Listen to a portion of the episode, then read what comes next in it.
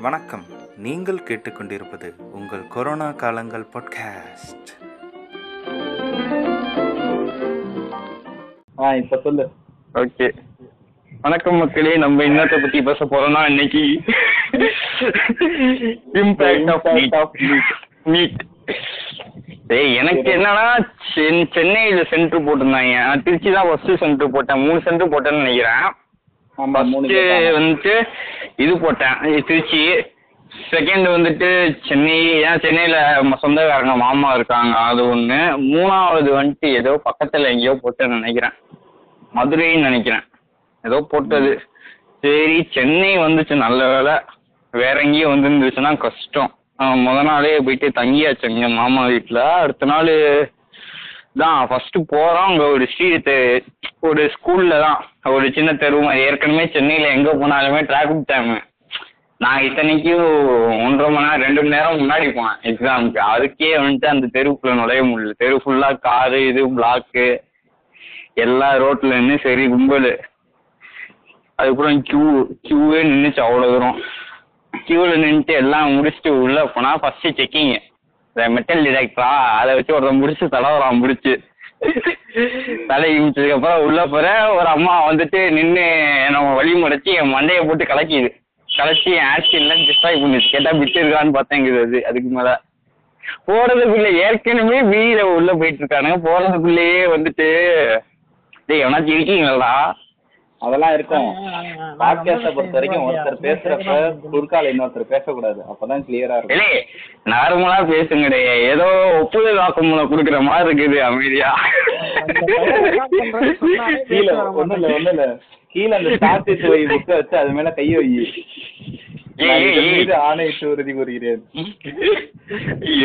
அதுக்கப்புறம் என்ன எனக்கு முன்னாடி போனவங்களெல்லாம் அந்த மெட்டல் ரிங்கு மோதிரம் போட்டிருந்தவங்க இந்த எப்படி வேற ஏதாச்சும் ஆர்னமெண்ட் எதுவும் போட்டிருந்தவங்க எல்லாம் என்னன்னா ஒருத்தன் பெரிய அந்த கட்டர் இந்த பென்ஸ் கட்டர் மாதிரி ஒருத்தன் வச்சு நின்றுட்டு இருந்தான். கேட்டா மோதிரம் அவுக்க முடியல இதுனா வெட்டி எடுக்கிற மாதிரி. அதெல்லாம் வச்சு விரலையா மோதிரத்தை. வெட்டி எடுக்க முடியும்? என்னங்க சுல்தான் படத்துல வர பீம்பாய் மாதிரி சொல்றீங்க? இருந்துச்சு எனக்கு சரியா ஞாபகம் வச்சிருந்தாங்க எக்யூப்மெண்ட் வச்சுட்டு வாட்ச்மேனா யாரோ ஒருத்தன் பக்கத்துல நின்றுட்டு இருந்தாங்க ஒரு ஆளு.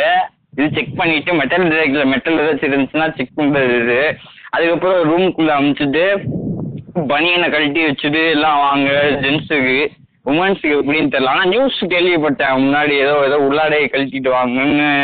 ஏதோ ஒரு க ஸ்கூல்ல ஏதோ ஒரு பொண்ணுகிட்ட சொல்லிட்டாங்க. அந்த மாதிரி நியூஸ் எல்லாம் வந்துச்சு.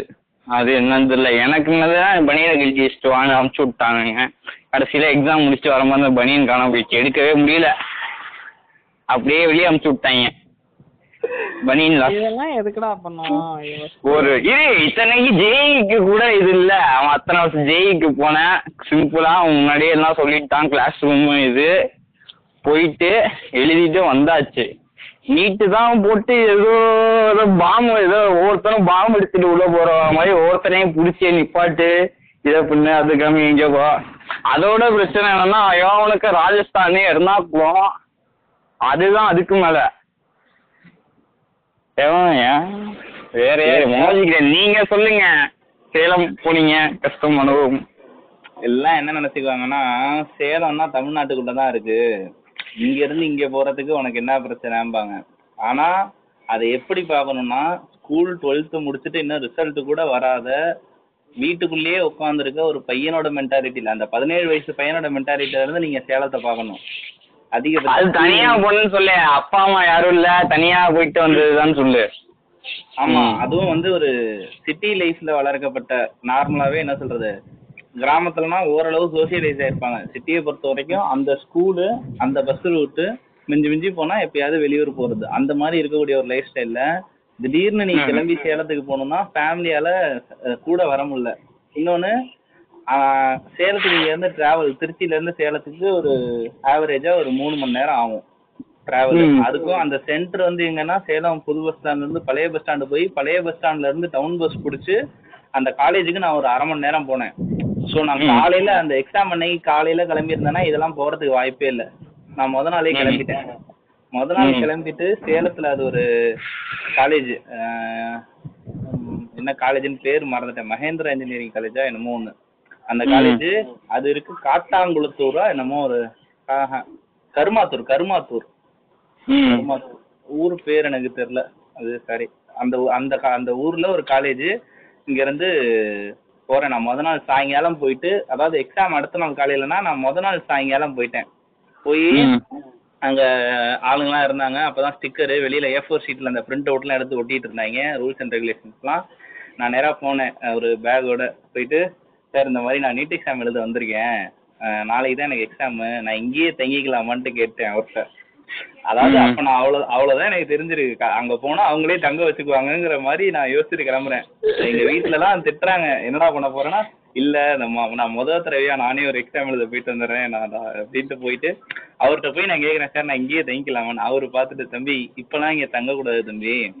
நாளைக்கு காலைல தான் எக்ஸாமு நீங்க பாருங்க அப்படின்னு. சரின்ட்டு நான் அப்பயுமே தெளிவா கேட்டேன் அவர்கிட்ட சார் நாளைக்கு காலைல இந்த மாதிரி பேக்கோட வந்தா இங்க பேக் எல்லாம் வச்சுக்க விடுவீங்களான்னு கேட்டேன். ஆ ஓகே தம்பி. அதுக்கெல்லாம் ஒரு ரூம் வச்சிருப்போம் அப்படின்ட்டாரு.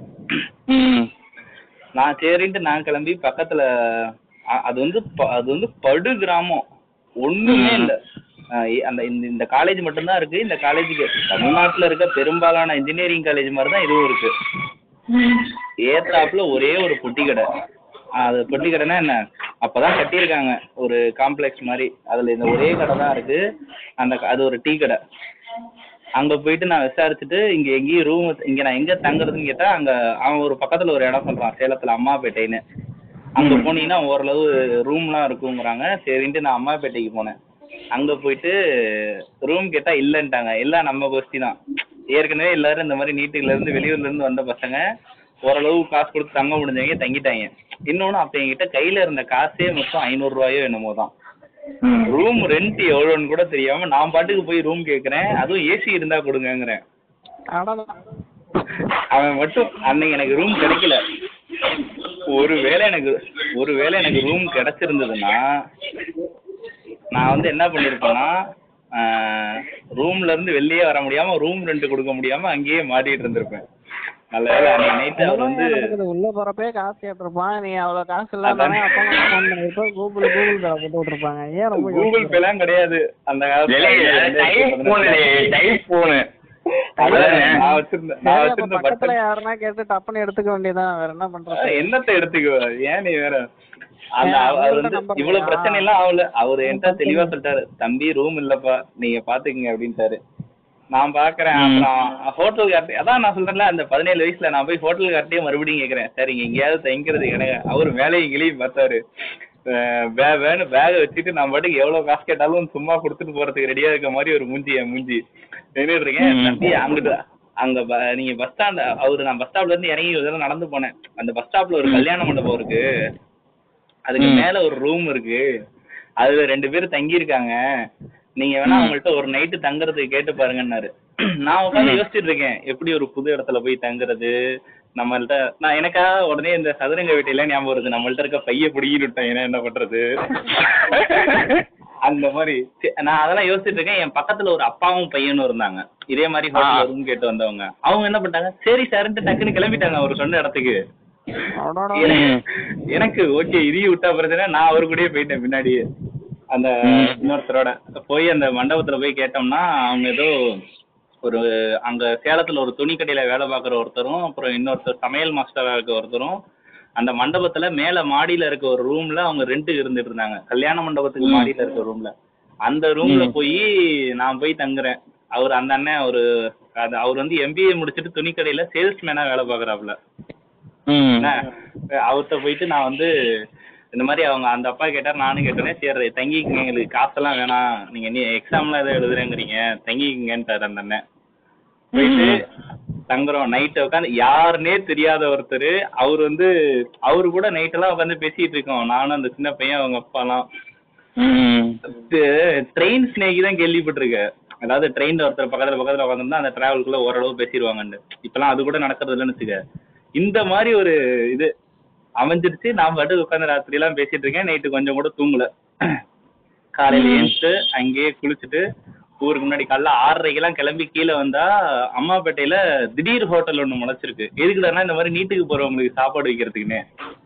போய் கேட்டோடனே அவன் தெளிவா பிளான் பண்ணிட்டான். கடைக்காரன் நான் இன்னைக்கு காலையில ஒரு நூத்தி இருபது ரூபாய்க்கு சாப்பிட்டுருப்பேன். என்ன சாப்பிட்டேன்னா ரெண்டு தோசை நாலு இட்லி. அப்புறம் ஒரு ஒரு செட்டு பூரி நினைக்கிறேன்.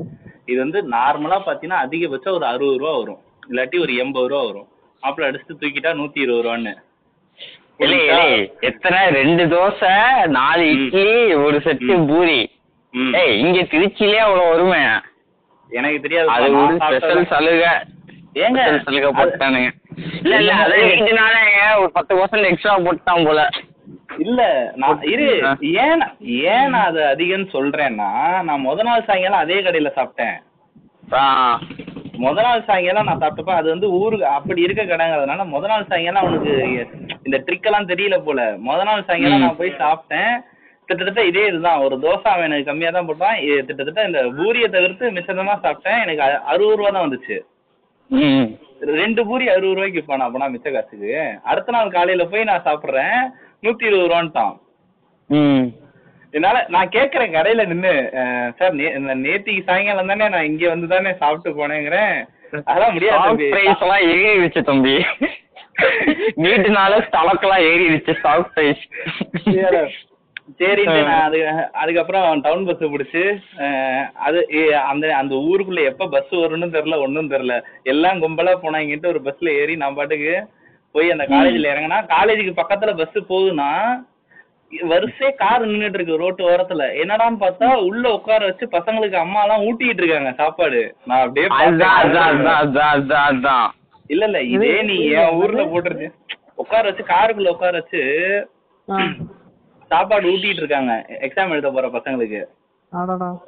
நான் பார்த்தேன் கொய்யால இதே நீ என் ஊர்ல போட்டிருந்தீங்கன்னா நானும் இதை விட மாஸ் பண்ணிருப்பேன்டா. இல்ல நீட்டோட பிரச்சனையே அதுதான். இப்ப வந்து ப்ரிவிலேஜா இருக்கவனுக்கு ஈஸி இப்ப வந்துட்டு இப்ப நானே சொல்லனா ப்ரிவிலேஜா எனக்கு அந்த ஊர்ல மாமா இருந்தனால எனக்கு கொஞ்சம் ஈஸியா போயிடுச்சு. இல்லனா கூட யாருமே இல்லாத இடத்துல போட்டிருந்தாங்கன்னா நான் எக்ஸாம் எழுத போயிருப்பேன். நானே சந்தேகம் தான் போடாடி. போடாடி இதுன்னு போயிருப்பேன்.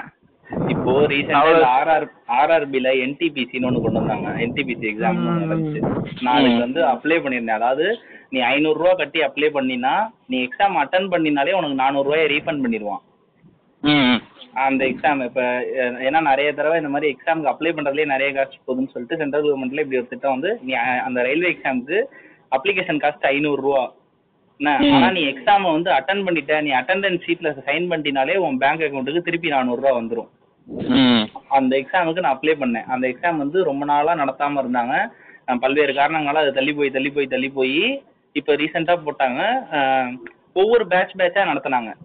இந்த பேட்ச்ல என் பேர் வருமா இந்த பேட்ச்ல பேர் வருமான்னு நான் பார்த்துக்கிட்டே இருக்கணும். கடைசியில ஒரு என் பேர் கடைசி பேட்ச்ல வந்துச்சு. என்னன்னு பார்த்தா எனக்கு சென்டர் சென்னைக்கு போட்டிருந்தாங்க. ம். இங்க இருந்து சென்னைக்கு போயிட்டு வரதுக்கான காஸ்டே எனக்கு ரொம்ப அதிகம். ம் திருச்சில இருந்து நான் சென்னை போயிட்டு அங்க இந்த எக்ஸாம் எங்க நடக்குதுன்னு பார்த்து எழுதிட்டு சாப்பிட்டு அதாவது எனக்கு இந்த சாப்பிடுறது போயிட்டு வர செலவெல்லாம் பார்த்தீங்கன்னா இந்த எக்ஸாம் எனக்கு சென்னையில தூக்கி போட்டிருக்காங்க. எனக்கு யாரையும் தெரியாது சென்னையில. என்ன?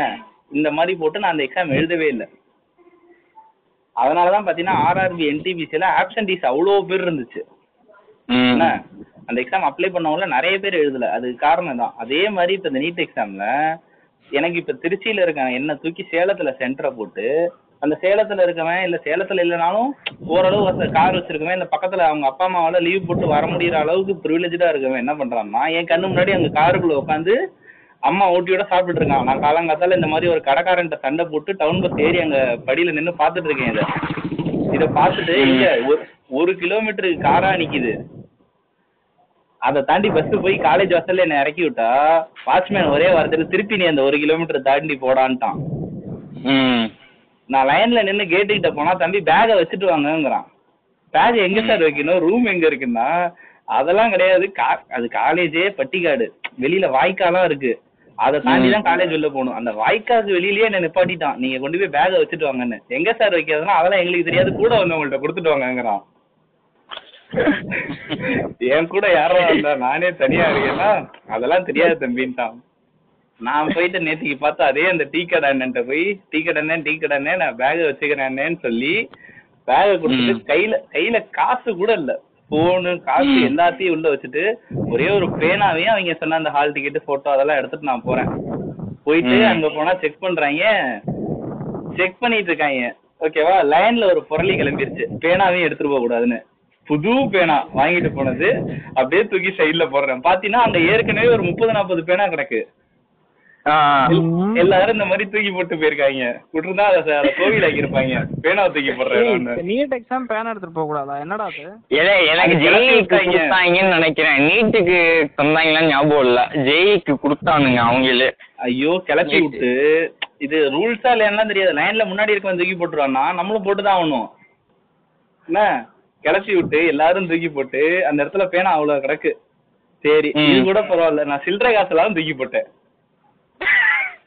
பஸ்ஸுக்கு கொடுத்துட்டு அந்த கண்டக்டர் கொடுத்த மிச்ச சில்லறை காசெல்லாம் நான் கை பாக்கெட்ல வச்சிருக்கேன் தூக்கி போடுறேன். அவன் கிளப்பி விடுறான். நிறைய பேர் ஸ்கூல் யூனிஃபார்ம்லயே வந்திருந்தாங்க அந்த ஆஃப் ஹேண்ட் செட்டு அது இது பாக்கெட்டை கிழிச்சு விடுறது. பாக்கெட்டை கிழிச்சிட்டு இருக்காங்க. பாக்கெட் கிழிச்சு வர்றது ஞாபகம் வந்துருச்சு. பாக்கெட் கிழிச்சு வர்றது அது. ஐயோ பாக்கெட் எனக்கு முன்னாடி எல்லாம் ஒருத்தன் படார்னு கிழிக்கிறான். நீ பாக்கெட்டை. யூனிஃபார்ம் சட்டையை தான் எடுத்து நான் முன்னாடி வீட்லயே கிழிச்சிட்டு போயிட்டேன் பாக்கெட்டை நீ என்னடா கிழிக்கிறது? நானே கிழிச்சிடுறேன்னு கிழிச்சு தான் போனேன். ஆஃப் ஹேண்ட் சட்டை. ஆஃப் ஹேண்ட் சட்டை போடணும். இப்பதான் ஞாபகம் வருது. ஆஃப் ஹேண்ட் சட்டை டிஷர்ட் போடக்கூடாதுன்னு நினைக்கிறேன். நான் ஜெய்க்கு கூட டிஷர்ட் போட்டு போனேன்னு நினைக்கிறேன். இதுக்கு தான் ரொம்ப பண்ணாங்க போலீஸ். வாசல்லே போலீஸ் தான். என்ன? எக்ஸாமுக்கு போலீஸ் பாது கொடு பாதுகாப்பு கொடுக்கறது கிட்டத்தட்ட நடிகர் சங்க தேர்தலுக்கு அப்புறம் போலீஸ் அவ்வளவு பக்கத்துல நான் பார்த்தது இதுல தான் இல்ல ஓவரா பண்ணானுங்க அதுதான். ரொம்ப அலப்பறேன் கொடுத்துட்டு நான் உள்ள போனேன். உள்ள போயிட்டு செக் பண்றாங்க. காதுக்குள்ள டார்ச் அடிக்கிறது. போட்டோ கொண்டு போகணும் போட்டோ அப்படி கொண்டு போவாட்டி நீங்க ஐம்பது ரூபா கொடுத்தீங்கன்னா அங்கேயே உங்களுக்கு போட்டோ எடுத்து கொடுத்துருவாங்க. கஜினி படத்துல வர மாதிரி. அந்த மாதிரி ஒரு ஸ்கீம் வச்சிருந்தாங்க. நிறைய பேர் போட்டோ எடுத்துட்டு வராம வந்துட்டாங்க. அங்க எடுத்துக்கிட்டு இருந்தாங்க.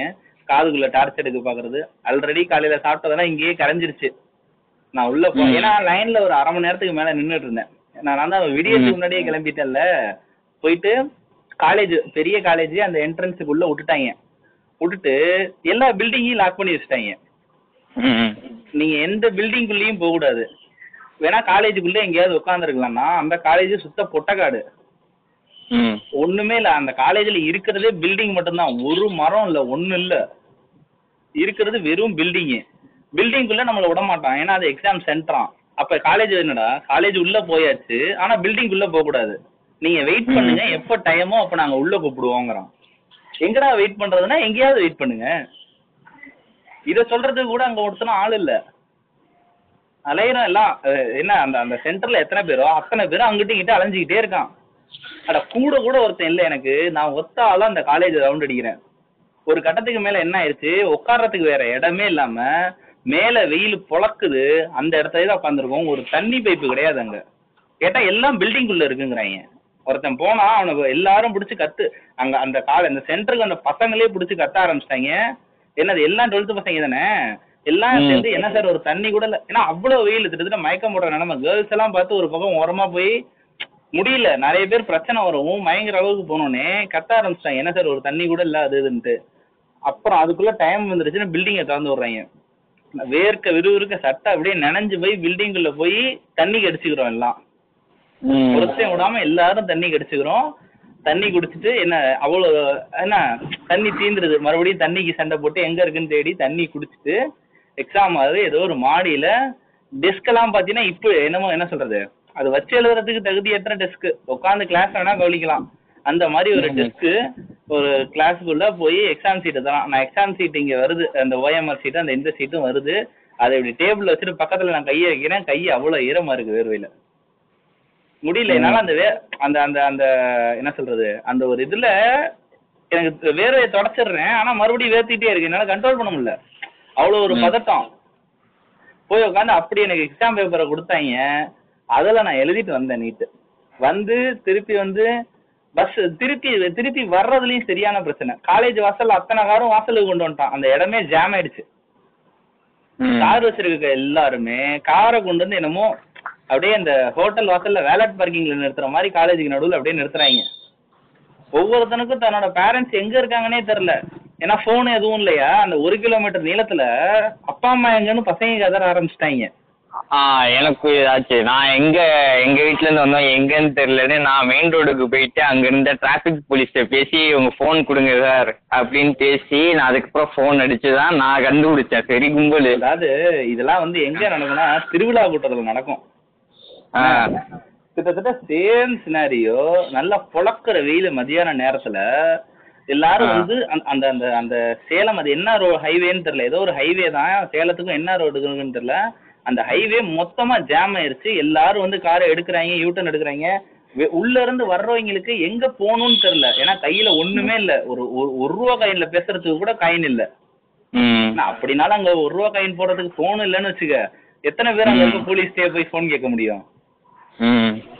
முடிஞ்சு அந்த இடமே லவ் கேள்வி கேட்டுக்கலாம் போல.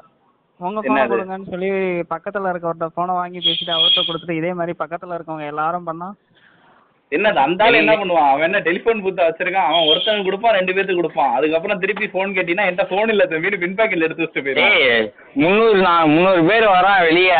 இதே நிலைமையில எல்லாருக்குமே போன் எல்லாம் எங்க நிக்கிறாங்கன்னு தெரியாது. எத்தனை பேருக்கு போன் வச்சிருக்கவன் யார் யார் வச்சிருப்பா? அட, எங்க போய்? அது கூட பரவாயில்லடா. பேரண்ட்ஸ் தன்னோட பையனை வாசல்ல வரப்பே கண்டுபிடிச்சிடலாம்னு அவங்க வந்து வெளியில ஒரு கும்பல். கரெக்டா வாசல்ல வரப்பே பையனை பிடிச்சிடலான்னு பேரிகேட் போட்டு போலீஸ் வச்சு இது பண்ணி அப்பயும் ஒன்றும் கண்ட்ரோல் பண்ண முடியல. செம்ம கஷ்டமா போச்சு. நான் டீ கடைக்காரன் போய் எங்க அந்த அண்ணன் என்ன தெரியாதுன்னு சொல்லிடுவாரோன்னு பயந்துகிட்டே போய் என்ன பேக் இருக்கானேன்னு கேக்குறேன். அந்த அண்ணன் நல்ல வேலையா தம்பி இருக்கு தம்பின்னு எடுத்து கொடுத்தாரு. வாங்கிட்டு ஏதோ ஒரு பஸ்ஸை பிடிச்சி அதுக்கப்புறம் பழைய பஸ் ஸ்டாண்ட் வந்து அங்க இருந்து புது பஸ் ஸ்டாண்ட் வந்து திருச்சிக்கு பஸ் ஏறி ஒரு வழியா வந்து சேர்ந்தேன். இதுதான் என்னோட நீட் கதை. இதுக்கு நடுவுல இந்த போராட்டமே நடத்தியிருக்கான் போல. உண்மைடா. ஆமா ஆமா. எல்லார்ட்டையும் அதாவது நிறைய பேர்ட்ட இந்த மாதிரி ஒரு கதை வச்சிருக்காங்க நீட்டுக்குன்ட்டு.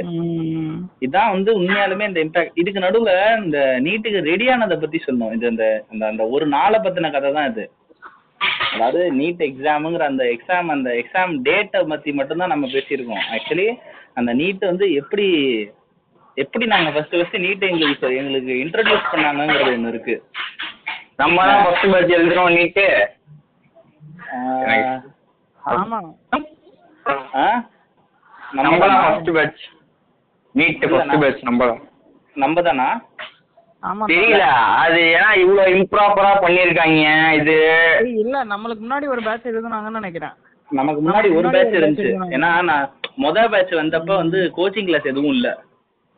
ஆ ஞாபகம் வந்துச்சு. ஆமா நமக்கு முன்னாடி ஒரு பேட்ச் எழுதுனாங்க. அதுல தான் நிறைய பிரச்சனை ஆச்சுன்னானுங்க நிறைய பிரச்சனையாகி நிறைய தற்கொலை எல்லாம் நடந்து அதுக்கப்புறம் தான் நமக்கு வந்து ஃபர்ஸ்ட் இந்த. முதல் விஷயம் நமக்கு நீட் எப்படி இன்ட்ரடியூஸ் ஆச்சுங்கிறது. என்ன? நீட்னா என்னன்னே தெரியாது. அது ஒரு பெரிய எக்ஸாமு நீ டாக்டர் ஆகணும்னா அதை படிச்சாதான் அந்த எக்ஸாம் எழுதுனா தான் ஆக முடியும்னு ஆனா அப்பயுமே வந்து நமக்கு பெரிய அளவு அவேர்னஸ்லாம் இல்லை. ஏன்னா நம்ம விழுந்து விழுந்து பப்ளிக் எக்ஸாமுக்கு தான் படிச்சுட்டு இருந்தோம். ம். அதாவது இந்த பப்ளிக் எக்ஸாம் விட்டுட்டு நீட் எக்ஸாம் படிங்க அப்படிங்கிற அளவுக்குலாம் நமக்கு யாருமே சொல்லல. நீட்டுங்கிறது ஒரு எக்ஸாமு அது எழுதுறீங்கன்னா டாக்டர் ஆகலாம். இல்லாட்டி நீ அப்படியே போக வேண்டியதான் ஆனா இந்த உண்மையாலுமே டாக்டருக்குன்னு படிக்கிறவங்களுக்குன்னு ஒரு குரூப்ஸ் இருக்குல்ல. அவங்களுக்கு தான் இப்ப டாக்டருக்குன்னு படிக்கிறவங்களோட டாக்டர் ஆகணும்னு நினைச்சிட்டு இருந்திருப்பாங்க. ஆனா நீட்னு புதுசா வந்துச்சு. சில பேர். கோச்சிங் கிளாஸ் படிச்சு படிச்சவங்கன்னா அவங்களுக்கு விவரம் அவங்களுக்கு கூட பரவாயில்ல. டாக்டர் ஆகணும்னு மட்டும் இடத்துல வச்சிருப்பாங்க என்னன்னு தெரியாது எப்படின்னு அந்த மாதிரி ஒரு குரூப் இருக்குமே. அதான் மொ- மொத வருஷம் இந்த நீட் வந்து சரியான படுபடுத்திருச்சு. ரெண்டாவது வருஷத்துல தான் நம்ம எழுதணும் மொத வருஷத்தை பத்தி நம்ம பெருசா பேச முடியாது ஏன்னா நமக்கு பெருசா தெரியாது. ரெண்டாவது வருஷத்துல என்ன நடந்துச்சுன்னா கடைசி டுவெல்த் எக்ஸாம் முடிஞ்சதுக்கு அப்புறம் தான் இந்த கோச்சிங் பத்தி சொன்னாங்க. நம்ம இந்த மாதிரி நீட்டு கோச்சிங் வந்து சேர்றதுனா சேர்ந்துக்கலாம். ஒரு மாசம் கிளாஸ் எடுப்போம் அப்படிங்கிறாங்க. எப்போ பப்ளிக் எக்ஸாம் முடிஞ்சதுக்கு அப்புறம். ஏப்ரல்ல பப்ளிக் எக்ஸாம் ஆமா. எப்போ நமக்கு நீட் நடந்துச்சு? நீட் வந்து நமக்கு மே மாசம் நடந்துச்சா? ஆமா. மார்ச்ல வந்து நமக்கு பப்ளிக் எக்ஸாம் முடிஞ்சுன்னு நினைக்கிறேன். மார்ச்லயா? மார்ச்ல தானே எழுதணும் பப்ளிக் எக்ஸாம் ஆமா. மார்ச் ரெண்டாயிரத்தி பதினெட்டுல நம்ம பப்ளிக் எக்ஸாம் எழுதணும். மே ரெண்டாம் தேதியோ என்னமோ? மே ரெண்டா? மே ரெண்டு நமக்கு நீட் எக்ஸாம் மே ரெண்டு ரெண்டாயிரத்தி பதினெட்டுல நீட் எக்ஸாம் நடக்குது. நடுவுல இருக்க அந்த மார்ச் மாசம் பப்ளிக் எக்ஸாம் முடிஞ்சு மிச்சம் இருக்க அந்த நடுவுல இருக்க ஒரு மாச டயத்துல எங்களுக்கு கோச்சிங் கிளாஸ் நடத்துறாங்க. எங்க கவர்மெண்ட்ல இருந்து. அந்த ஒரு மாசத்துக்கு எங்களுக்கு எவ்வளவு எவ்வளவு பெரிய புக்குனா கிட்டத்தட்ட அவங்க கொடுத்த எல்லா புக்கையும் அடு அடுக்குனாங்கன்னா என்ன சொல்றது? என் முட்டிக்கு மேல வரும். அவ்வளோ புக்கு ஒரு பன்னெண்டு பதிமூணு புக்கு கொடுக்குறாங்க. அத்தனையும் நான் எவ்வளோக்குள்ள படிக்கணும்? அந்த மார்ச் பப்ளிக் எக்ஸாம் முடிஞ்சு மே ரெண்டாம் தேதிக்கு நடுவில் நான் படிக்கணும். இதுலயும் உடனே அவங்க கொடுத்துடல. ஏப்ரல் மாசம் ஒரு முத வாரத்திலேயே நம்ம தான் புக்கு கொடுக்குறாங்க. அந்த ஒரு வார அந்த ஒரு மாசத்துல நான் அவ்வளோ புக்கையும் படிச்சிடணும். என்ன? படிச்சுட்டு எனக்கு அப்பதான் கோச்சிங் கிளாஸ் எடுக்க ஆரம்பிக்கிறாங்க. அது ஒரு ஆள்லாம் போட்டு எடுக்கிறாங்க. அது அப்படி இப்படி போகுது. கவர்மெண்ட் எடுக்கிற கோச்சிங் கிளாஸ் நல்லா தான் போச்சுன்னு வச்சுக்க. அந்த கோச்சிங் கிளாஸ் எல்லாராலையும் ஜாயின் பண்ண முடியல. ஏன்னா எல்லா ஊர்லயும் சென்டர் கிடையாது. அதாவது எல்லா ஸ்கூலும் சென்டர் கிடையாது. இப்போ மோஸ்ட்லி வந்து பப்ளிக் எக்ஸாமே வந்து இந்த சிட்டில இருக்கவங்களுக்கு பெருசா பிரச்சனை இல்லை. உன் ஸ்கூல்லே சென்டரா இருந்துரும் உனக்கு. இப்போ நான் இந்த ஸ்கூல்ல படிக்கிறேன்னா அந்த ஸ்கூல்லயே உனக்கு சென்டர் போட்டுருவாங்க பப்ளிக் எக்ஸாம்க்கு ஆக்சுவலி பப்ளிக் எக்ஸாமே உன் ஸ்கூல்ல எழுதாம வேற ஸ்கூலுக்கு போய் எழுதுற ஸ்கூல்லாம் கிராமத்துல இருக்கு. அப்பேர் அந்த மாதிரி இருக்கவங்களுக்கு எல்லாம் என்ன ஆயிடுச்சுன்னா நீட் சென்டர் வந்து இப்ப திருச்சியிலேயே ஒரு ரெண்டு மூணு இடத்துல மட்டும் தான் போடுறாங்க. சையது முர்துசா ஸ்கூலு பிஷவிபர் ஸ்கூலு அந்த மாதிரின்ட்டு. அந்த மாதிரி என்ன பண்ணுறாங்கன்னா சுற்றி இருக்கவங்களாம் என்ன பண்ணுறாங்கன்னா இங்கே வராங்க. எங்கள் இந்த ஸ்கூலுக்கு ஒரு ஸ்கூலுக்கு வராங்கன்னா அவங்க எல்லாரும் வந்து அவங்கவுங்க இடத்த விட்டு வெளியில் வரணும். ஏன்னா அவன் வந்து இப்போ பக்கத்தில் என் ஊர்லேயே நான் ஸ்கூல் படிச்சிட்டு இருக்கேன்னா என் ஊரில் நீட் ஸ்கூலுக்கு கோச்சிங் நீட் கிளாஸுக்கு கோச்சிங் இருக்காது. எப்போ ரெண்டாயிரத்தி பதினெட்டில். நான் கிளம்பி பக்கத்தில் இருக்க ஏதாவது ஒரு பெரிய ஸ்கூலுக்கு போகணும். என்ன? அப்ப அப்ப இந்த சுச்சுவேஷன் பெருசாகி எந்த அளவுக்கு சொன்னாங்கன்னா நீங்க பக்கத்துல இருக்க ஸ்கூலுக்கு போறதுக்கு உங்க பஸ் பாஸை யூஸ் பண்ணிக்கலாங்கிற அளவுக்கு சொன்னாங்க. என்ன? அப்பெல்லாம் பசங்க வந்து படிச்சு எப்போ அந்த ஒரு மாசத்துல. ரெண்டாயிரத்தி பதினெட்டு பேட்ச்ல லேப்டாப் கொடுத்தது இந்த நீட் கிளாஸ் அட்டன் பண்ண பசங்களுக்கு மட்டும்தான். இது வரைக்கும் ரெண்டாயிரத்தி பதினெட்டுல மிச்சம் எந்த பசங்களுக்கும் லேப்டாப் கொடுக்கவே இல்லை. இந்த பேட்ச்ல இந்த கிளாஸுக்கு வைக்கலன்னு நினைக்கிறேன். நமக்கு தான் வச்சாங்கன்னு நினைக்கிறேன். அதுக்கப்புறம் நிறைய பிரச்சனை ஆகி நாங்க கவர்மெண்ட் ஸ்கூல்ல இருக்கவங்களுக்கும் கிளாஸ் ஏற்பாடு பண்றோம் அதுக்கப்புறம் தான் சொல்லி பண்ண வச்சாங்கன்னு ஆ. எதை பத்தி சொல்ற? புரியல. இந்த நீட் கிளாஸ் நமக்கு ஸ்கூல்ல எல்லாம் வச்சாங்கல்ல கவர்மெண்ட் இது. ஆமா ஆமா ஆமா. கிடையவே கிடையாதுன்னு நினைக்கிறேன். யாருக்கு? ஃபர்ஸ்ட் நீட் எழுதுனாங்க ஃபர்ஸ்ட் ஃபர்ஸ்ட் நீட் வந்தப்ப இந்த மாதிரி சிஸ்டம்லாம். வைக்கல. அவங்களுக்கு அதுக்கப்புறம் பிரச்சனை ஆனதுக்கு அப்புறம் தான் வந்துட்டு நாங்க கவர்மெண்ட் ஸ்கூல் பசங்களுக்கு கோச்சிங் கொடுக்குறோம்னு சும்மா ஒரு மாசத்துக்கு பேர்ல அதாவது தற்கொலை பிரச்சனைனா என்னன்னா இந்த தற்கொலை நடந்தது. அனிதான்னு சொல்லிட்டு அவங்க தற்கொலை பண்ணது. அந்த மாதிரி அது மட்டும் இல்லாம நிறைய இடம் ரிப்போர்ட் ஆச்சு. அதெல்லாம் வந்து நடந்ததுக்கு அப்புறம் தான் கவர்மெண்ட் சுதாரிச்சு உண்மையாலுமே இது ஒரு பெரிய பெரிய பிரச்சனை. இது வந்து மாணவர்களோட லைஃப்பை நேரா பா- ஏன்னா இப்போ நீ யோசிச்சு பாரு நீ டுவெல்த் வரைக்கும் படிச்சுட்டு இருக்க. டுவெல்த் ஏதாவது படிப்புங்கிறத விட்டுரு. நீ ஒரு விஷயத்த உனக்கு சின்ன வயசுல இருந்தே சொல்லி கொடுத்துட்டு இருக்காங்க. இப்போ வாயில சர்க்கரையை வச்சு இது கசப்புன்னு சின்ன வயசுலயே சொல்லிட்டாங்கன்னா கடைசி வரைக்கும் நீ சாவர வரைக்கும் அது உனக்கு கசப்பு தான் இது என்னன்னு கேட்டா நீ கசப்புன்னு தான் சொல்லுவ. அந்த மாதிரி நம்ம மைண்ட்ல என்ன விதைச்சிருக்காங்கன்னா நீ டுவெல்த் முடிச்ச உடனே உன் மார்க்கை வச்சு டாக்டர் ஆயிரலாம். அப்படிங்கறத சொல்லி சொல்லி வளர்த்ததுக்கு அப்புறம் திடீர்னு வந்த உடனே உன் மார்க் ஷீட்டை தூக்கி நீ குப்பையில போடு அது ஒரு மண்ணுக்கும் பிரயோஜனம் இல்லைன்னா என்ன ஆகுறது? அப்படிதான் கொண்டு வந்து நமக்கு முந்தின ஆக்சுவலா நம்ம செட் பேரண்டிங் டே வந்துட்டு தோல்விங்கிறதையே நம்ம சொல்லி கொடுக்கறது இல்ல. ஃபர்ஸ்ட் எடுத்தா ஃபர்ஸ்ட் மார்க் எடுத்தா இது இதாதான் எடுக்கணும். இருக்கிறதுலே இப்போ டாப்பா தான் வரணும். அதுதான் பெரிய விஷயங்கிற மாதிரி தானே வளர்த்துட்டு வரோம் இப்போ பசங்களே வந்துட்டு திடீர்னு இவ்வளோ மார்க் கம்மி ஆயிடுச்சுன்னோன்னா அவங்க வீட்டில் போயிட்டு பேசுறதா இல்லை. இது அவங்க அவ்வளோதான் இனிமேல் வாழ்க்கையே போயிடுச்சுன்னு அங்கேயே முடிச்சு அவங்களே நினச்சிக்கிறாங்க. அந்த லெவலுக்கு தான் வச்சிருக்குது அதுதான். அப்படிதான். அந்த மாதிரி முத செட்ல வச்சு எல்லா அந்த இந்த என்ன சொல்றதுன்னா நியாயமா சொல்றதுன்னா இந்த சிஸ்டத்தோட கையாளாகதத்தனம் முத இதுல தெரிஞ்சிருச்சு. கேட்டா அதை எப்படி அதை அதை அதை அதை வந்து அப்படியே எப்படி மாத்தி போடுறாங்கன்னா மாநில கல்வியின் தரமின்மை தெரிகிறதுன்னு ஒரு போர்டு போட்டாங்க? நீ நீங்க உங்க ஸ்டேட் போர்டுல படிச்சுட்டு இருந்தீங்கன்னா உங்களால ஒரு எக்ஸாம்ல கூட யாரோடையும் கம்பீட் பண்ண முடியலன்னு ஒட்டுமொத்த ஸ்டேட் போர்டையும் குறை சொல்றாங்க. என்ன? நீங்க ஸ்டேட் போர்டுல படிச்சதுனால தான் உங்களால இந்த எக்ஸாம் எழுத முடியல. அப்ப பாத்துக்குங்க உங்களோட கல்வி தரம் எப்படி இருக்குன்னு. என்ன? அப்படின்னு சொல்லி சொல்றாங்க. ஆக்சுவலி இது என்ன கதைன்னா எனக்கு இங்கிலீஷ் தெரியும். அவனுக்கு சைனீஸ் தெரியும்னா ரெண்டு பேரும் பேசிக்கிறதுக்கு ஒரு காமனான லாங்குவேஜ் வேணும். அப்பதான் எங்களால பேசிக்க முடியும். இல்ல அவன் பைத்தியக்கார மாதிரி சைனீஸ்ல கத்திக்கிட்டே இருப்பான். நாங்க நான் வந்து இங்கிலீஷ்லயே பேசிட்டு இருப்பேன்னா அந்த இடத்துல ஒரு ஒரு ஒரு மீனிங்கே இருக்காது. அந்த மாதிரி ஒன்னாவதுல இருந்து பன்னெண்டாவது வரைக்கும் நான் ஸ்டேட் போர்ட்ல படிச்சுட்டு வரேன். ஏன் போர்டை வச்சு நீ சிலபஸ் வச்சு நீ டெஸ்ட் எடுத்து அதுல நான் இந்த மாதிரி மார்க் வாங்காம என்ன நீ உள்ள சரி எனக்கு உண்மையாலுமே டாக்டர் படிக்க தகுதி இல்லைன்னு நீ சொன்னீங்கன்னா அதுல ஒரு நியாயம் இருக்கு. நீ உன் சிலபஸை வச்சு எக்ஸாம் வைக்கிற. எது? சிபிஎஸ்சி வச்சு நீ எக்ஸாம் வைக்கிற. அதுல அது மூலமா நீ என்ன ஜட்ஜ் பண்ற. என்ன நியாயம் இது? ஆனா இதையும் இப்ப வரைக்கும் நம்ம எழுதிட்டு தான் இருக்கோம். இந்த தமிழ்நாட்டுல இவ்வளவு பேர் இருக்காங்க இவ்வளவு ஸ்கூல் இருக்கு? ஆனா நம்ம இப்பயும் இதை எழுதிட்டு இதுல எனக்கு ரொம்ப டென்ஷன் ஆனது என்னன்னா நான் ட்விட்டர்ல ஒண்ணு பார்த்தேன். என்ன? என்ன ஒண்ணு போட்டிருக்காங்கன்னா என்ன சொல்றாங்கன்னா இந்த மாதிரி இந்தியாவுல இருக்க மத்த எல்லாருமே நீட் எழுதிட்டு இருக்காங்க. நம்ம மட்டும் வந்து நீட் வேணாம் வேணாம்னு சொல்லிட்டு இருக்கோம். இது எந்த விதத்துல நியாயம்? நீங்க வந்து ஒரு நீங்களே வந்து ஒரு சமூகத்துல ஒரு நீதி ஒரு சமூக நீதியையும் ஒரு சமமான வாய்ப்பையும் நீங்க தான் கொடுக்கணும். இந்தியா பூரா நீட் எழுதுறப்ப தமிழ்நாடு மட்டும் நீட் எதுக்கிறது நல்லதா? அப்படின்னு கேக்குறாங்க.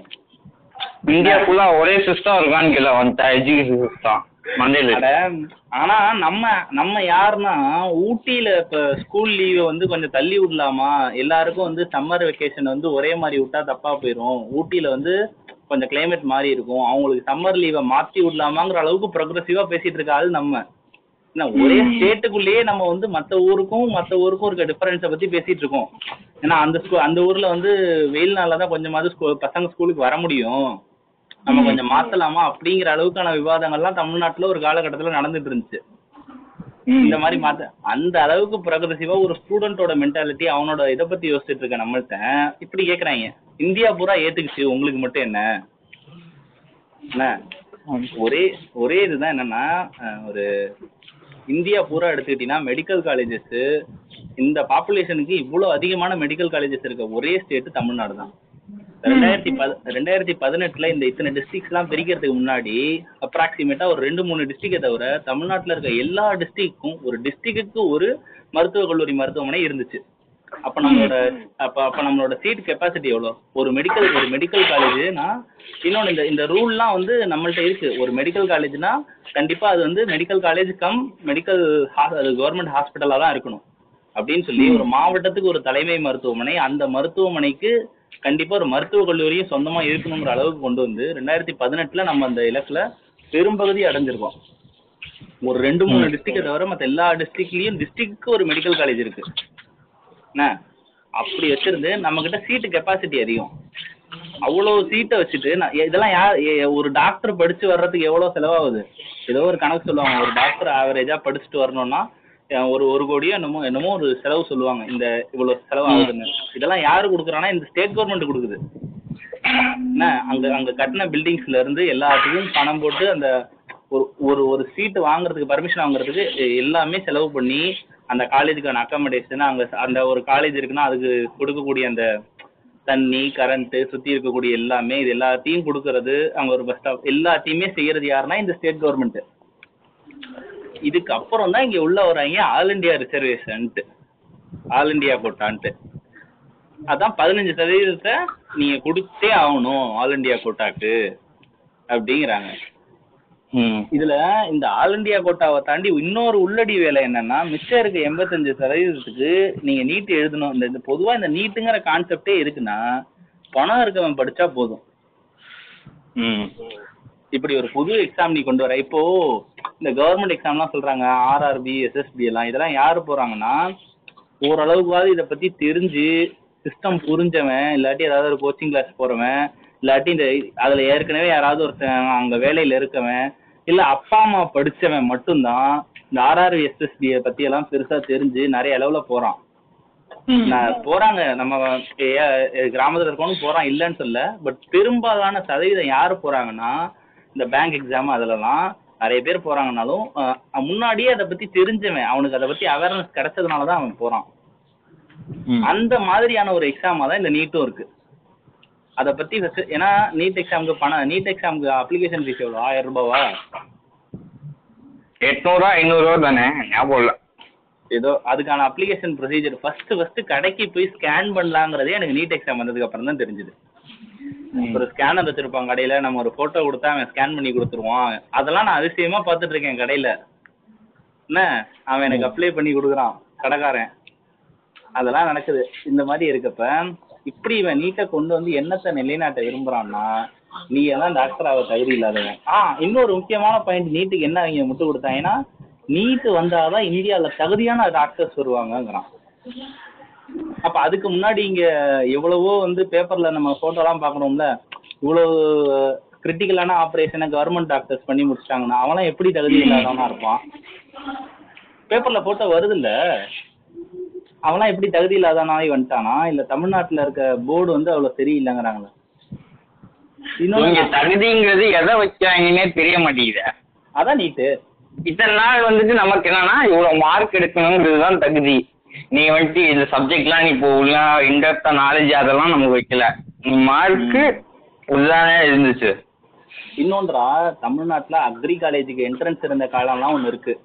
அக்ரி காலேஜுக்கு தனி என்ட்ரன்ஸ் அப்பேற்பட்டதையே நம்ம இப்ப என்ன கொண்டு வந்துட்டோம்னா இப்ப வந்து நம்ம மெரிட்ல போட ஆரம்பிச்சிட்டோம். அக்ரி காலேஜுக்கு தனியா நம்ம கவுன்சிலிங் வச்சு பால் எடுத்துட்டு இருக்கோம். இந்த மாதிரி எல்லாத்துக்குமே நம்ம இந்த டுவெல்த் மார்க் அதாவது இந்த ஒன் வே கேட் சிஸ்டம் மாதிரி இந்த டுவெல்த் மார்க் ஒண்ணு போதும். நீ எந்த உயர்கல்விக்கு வேணாலும் போய்க்கலாம்.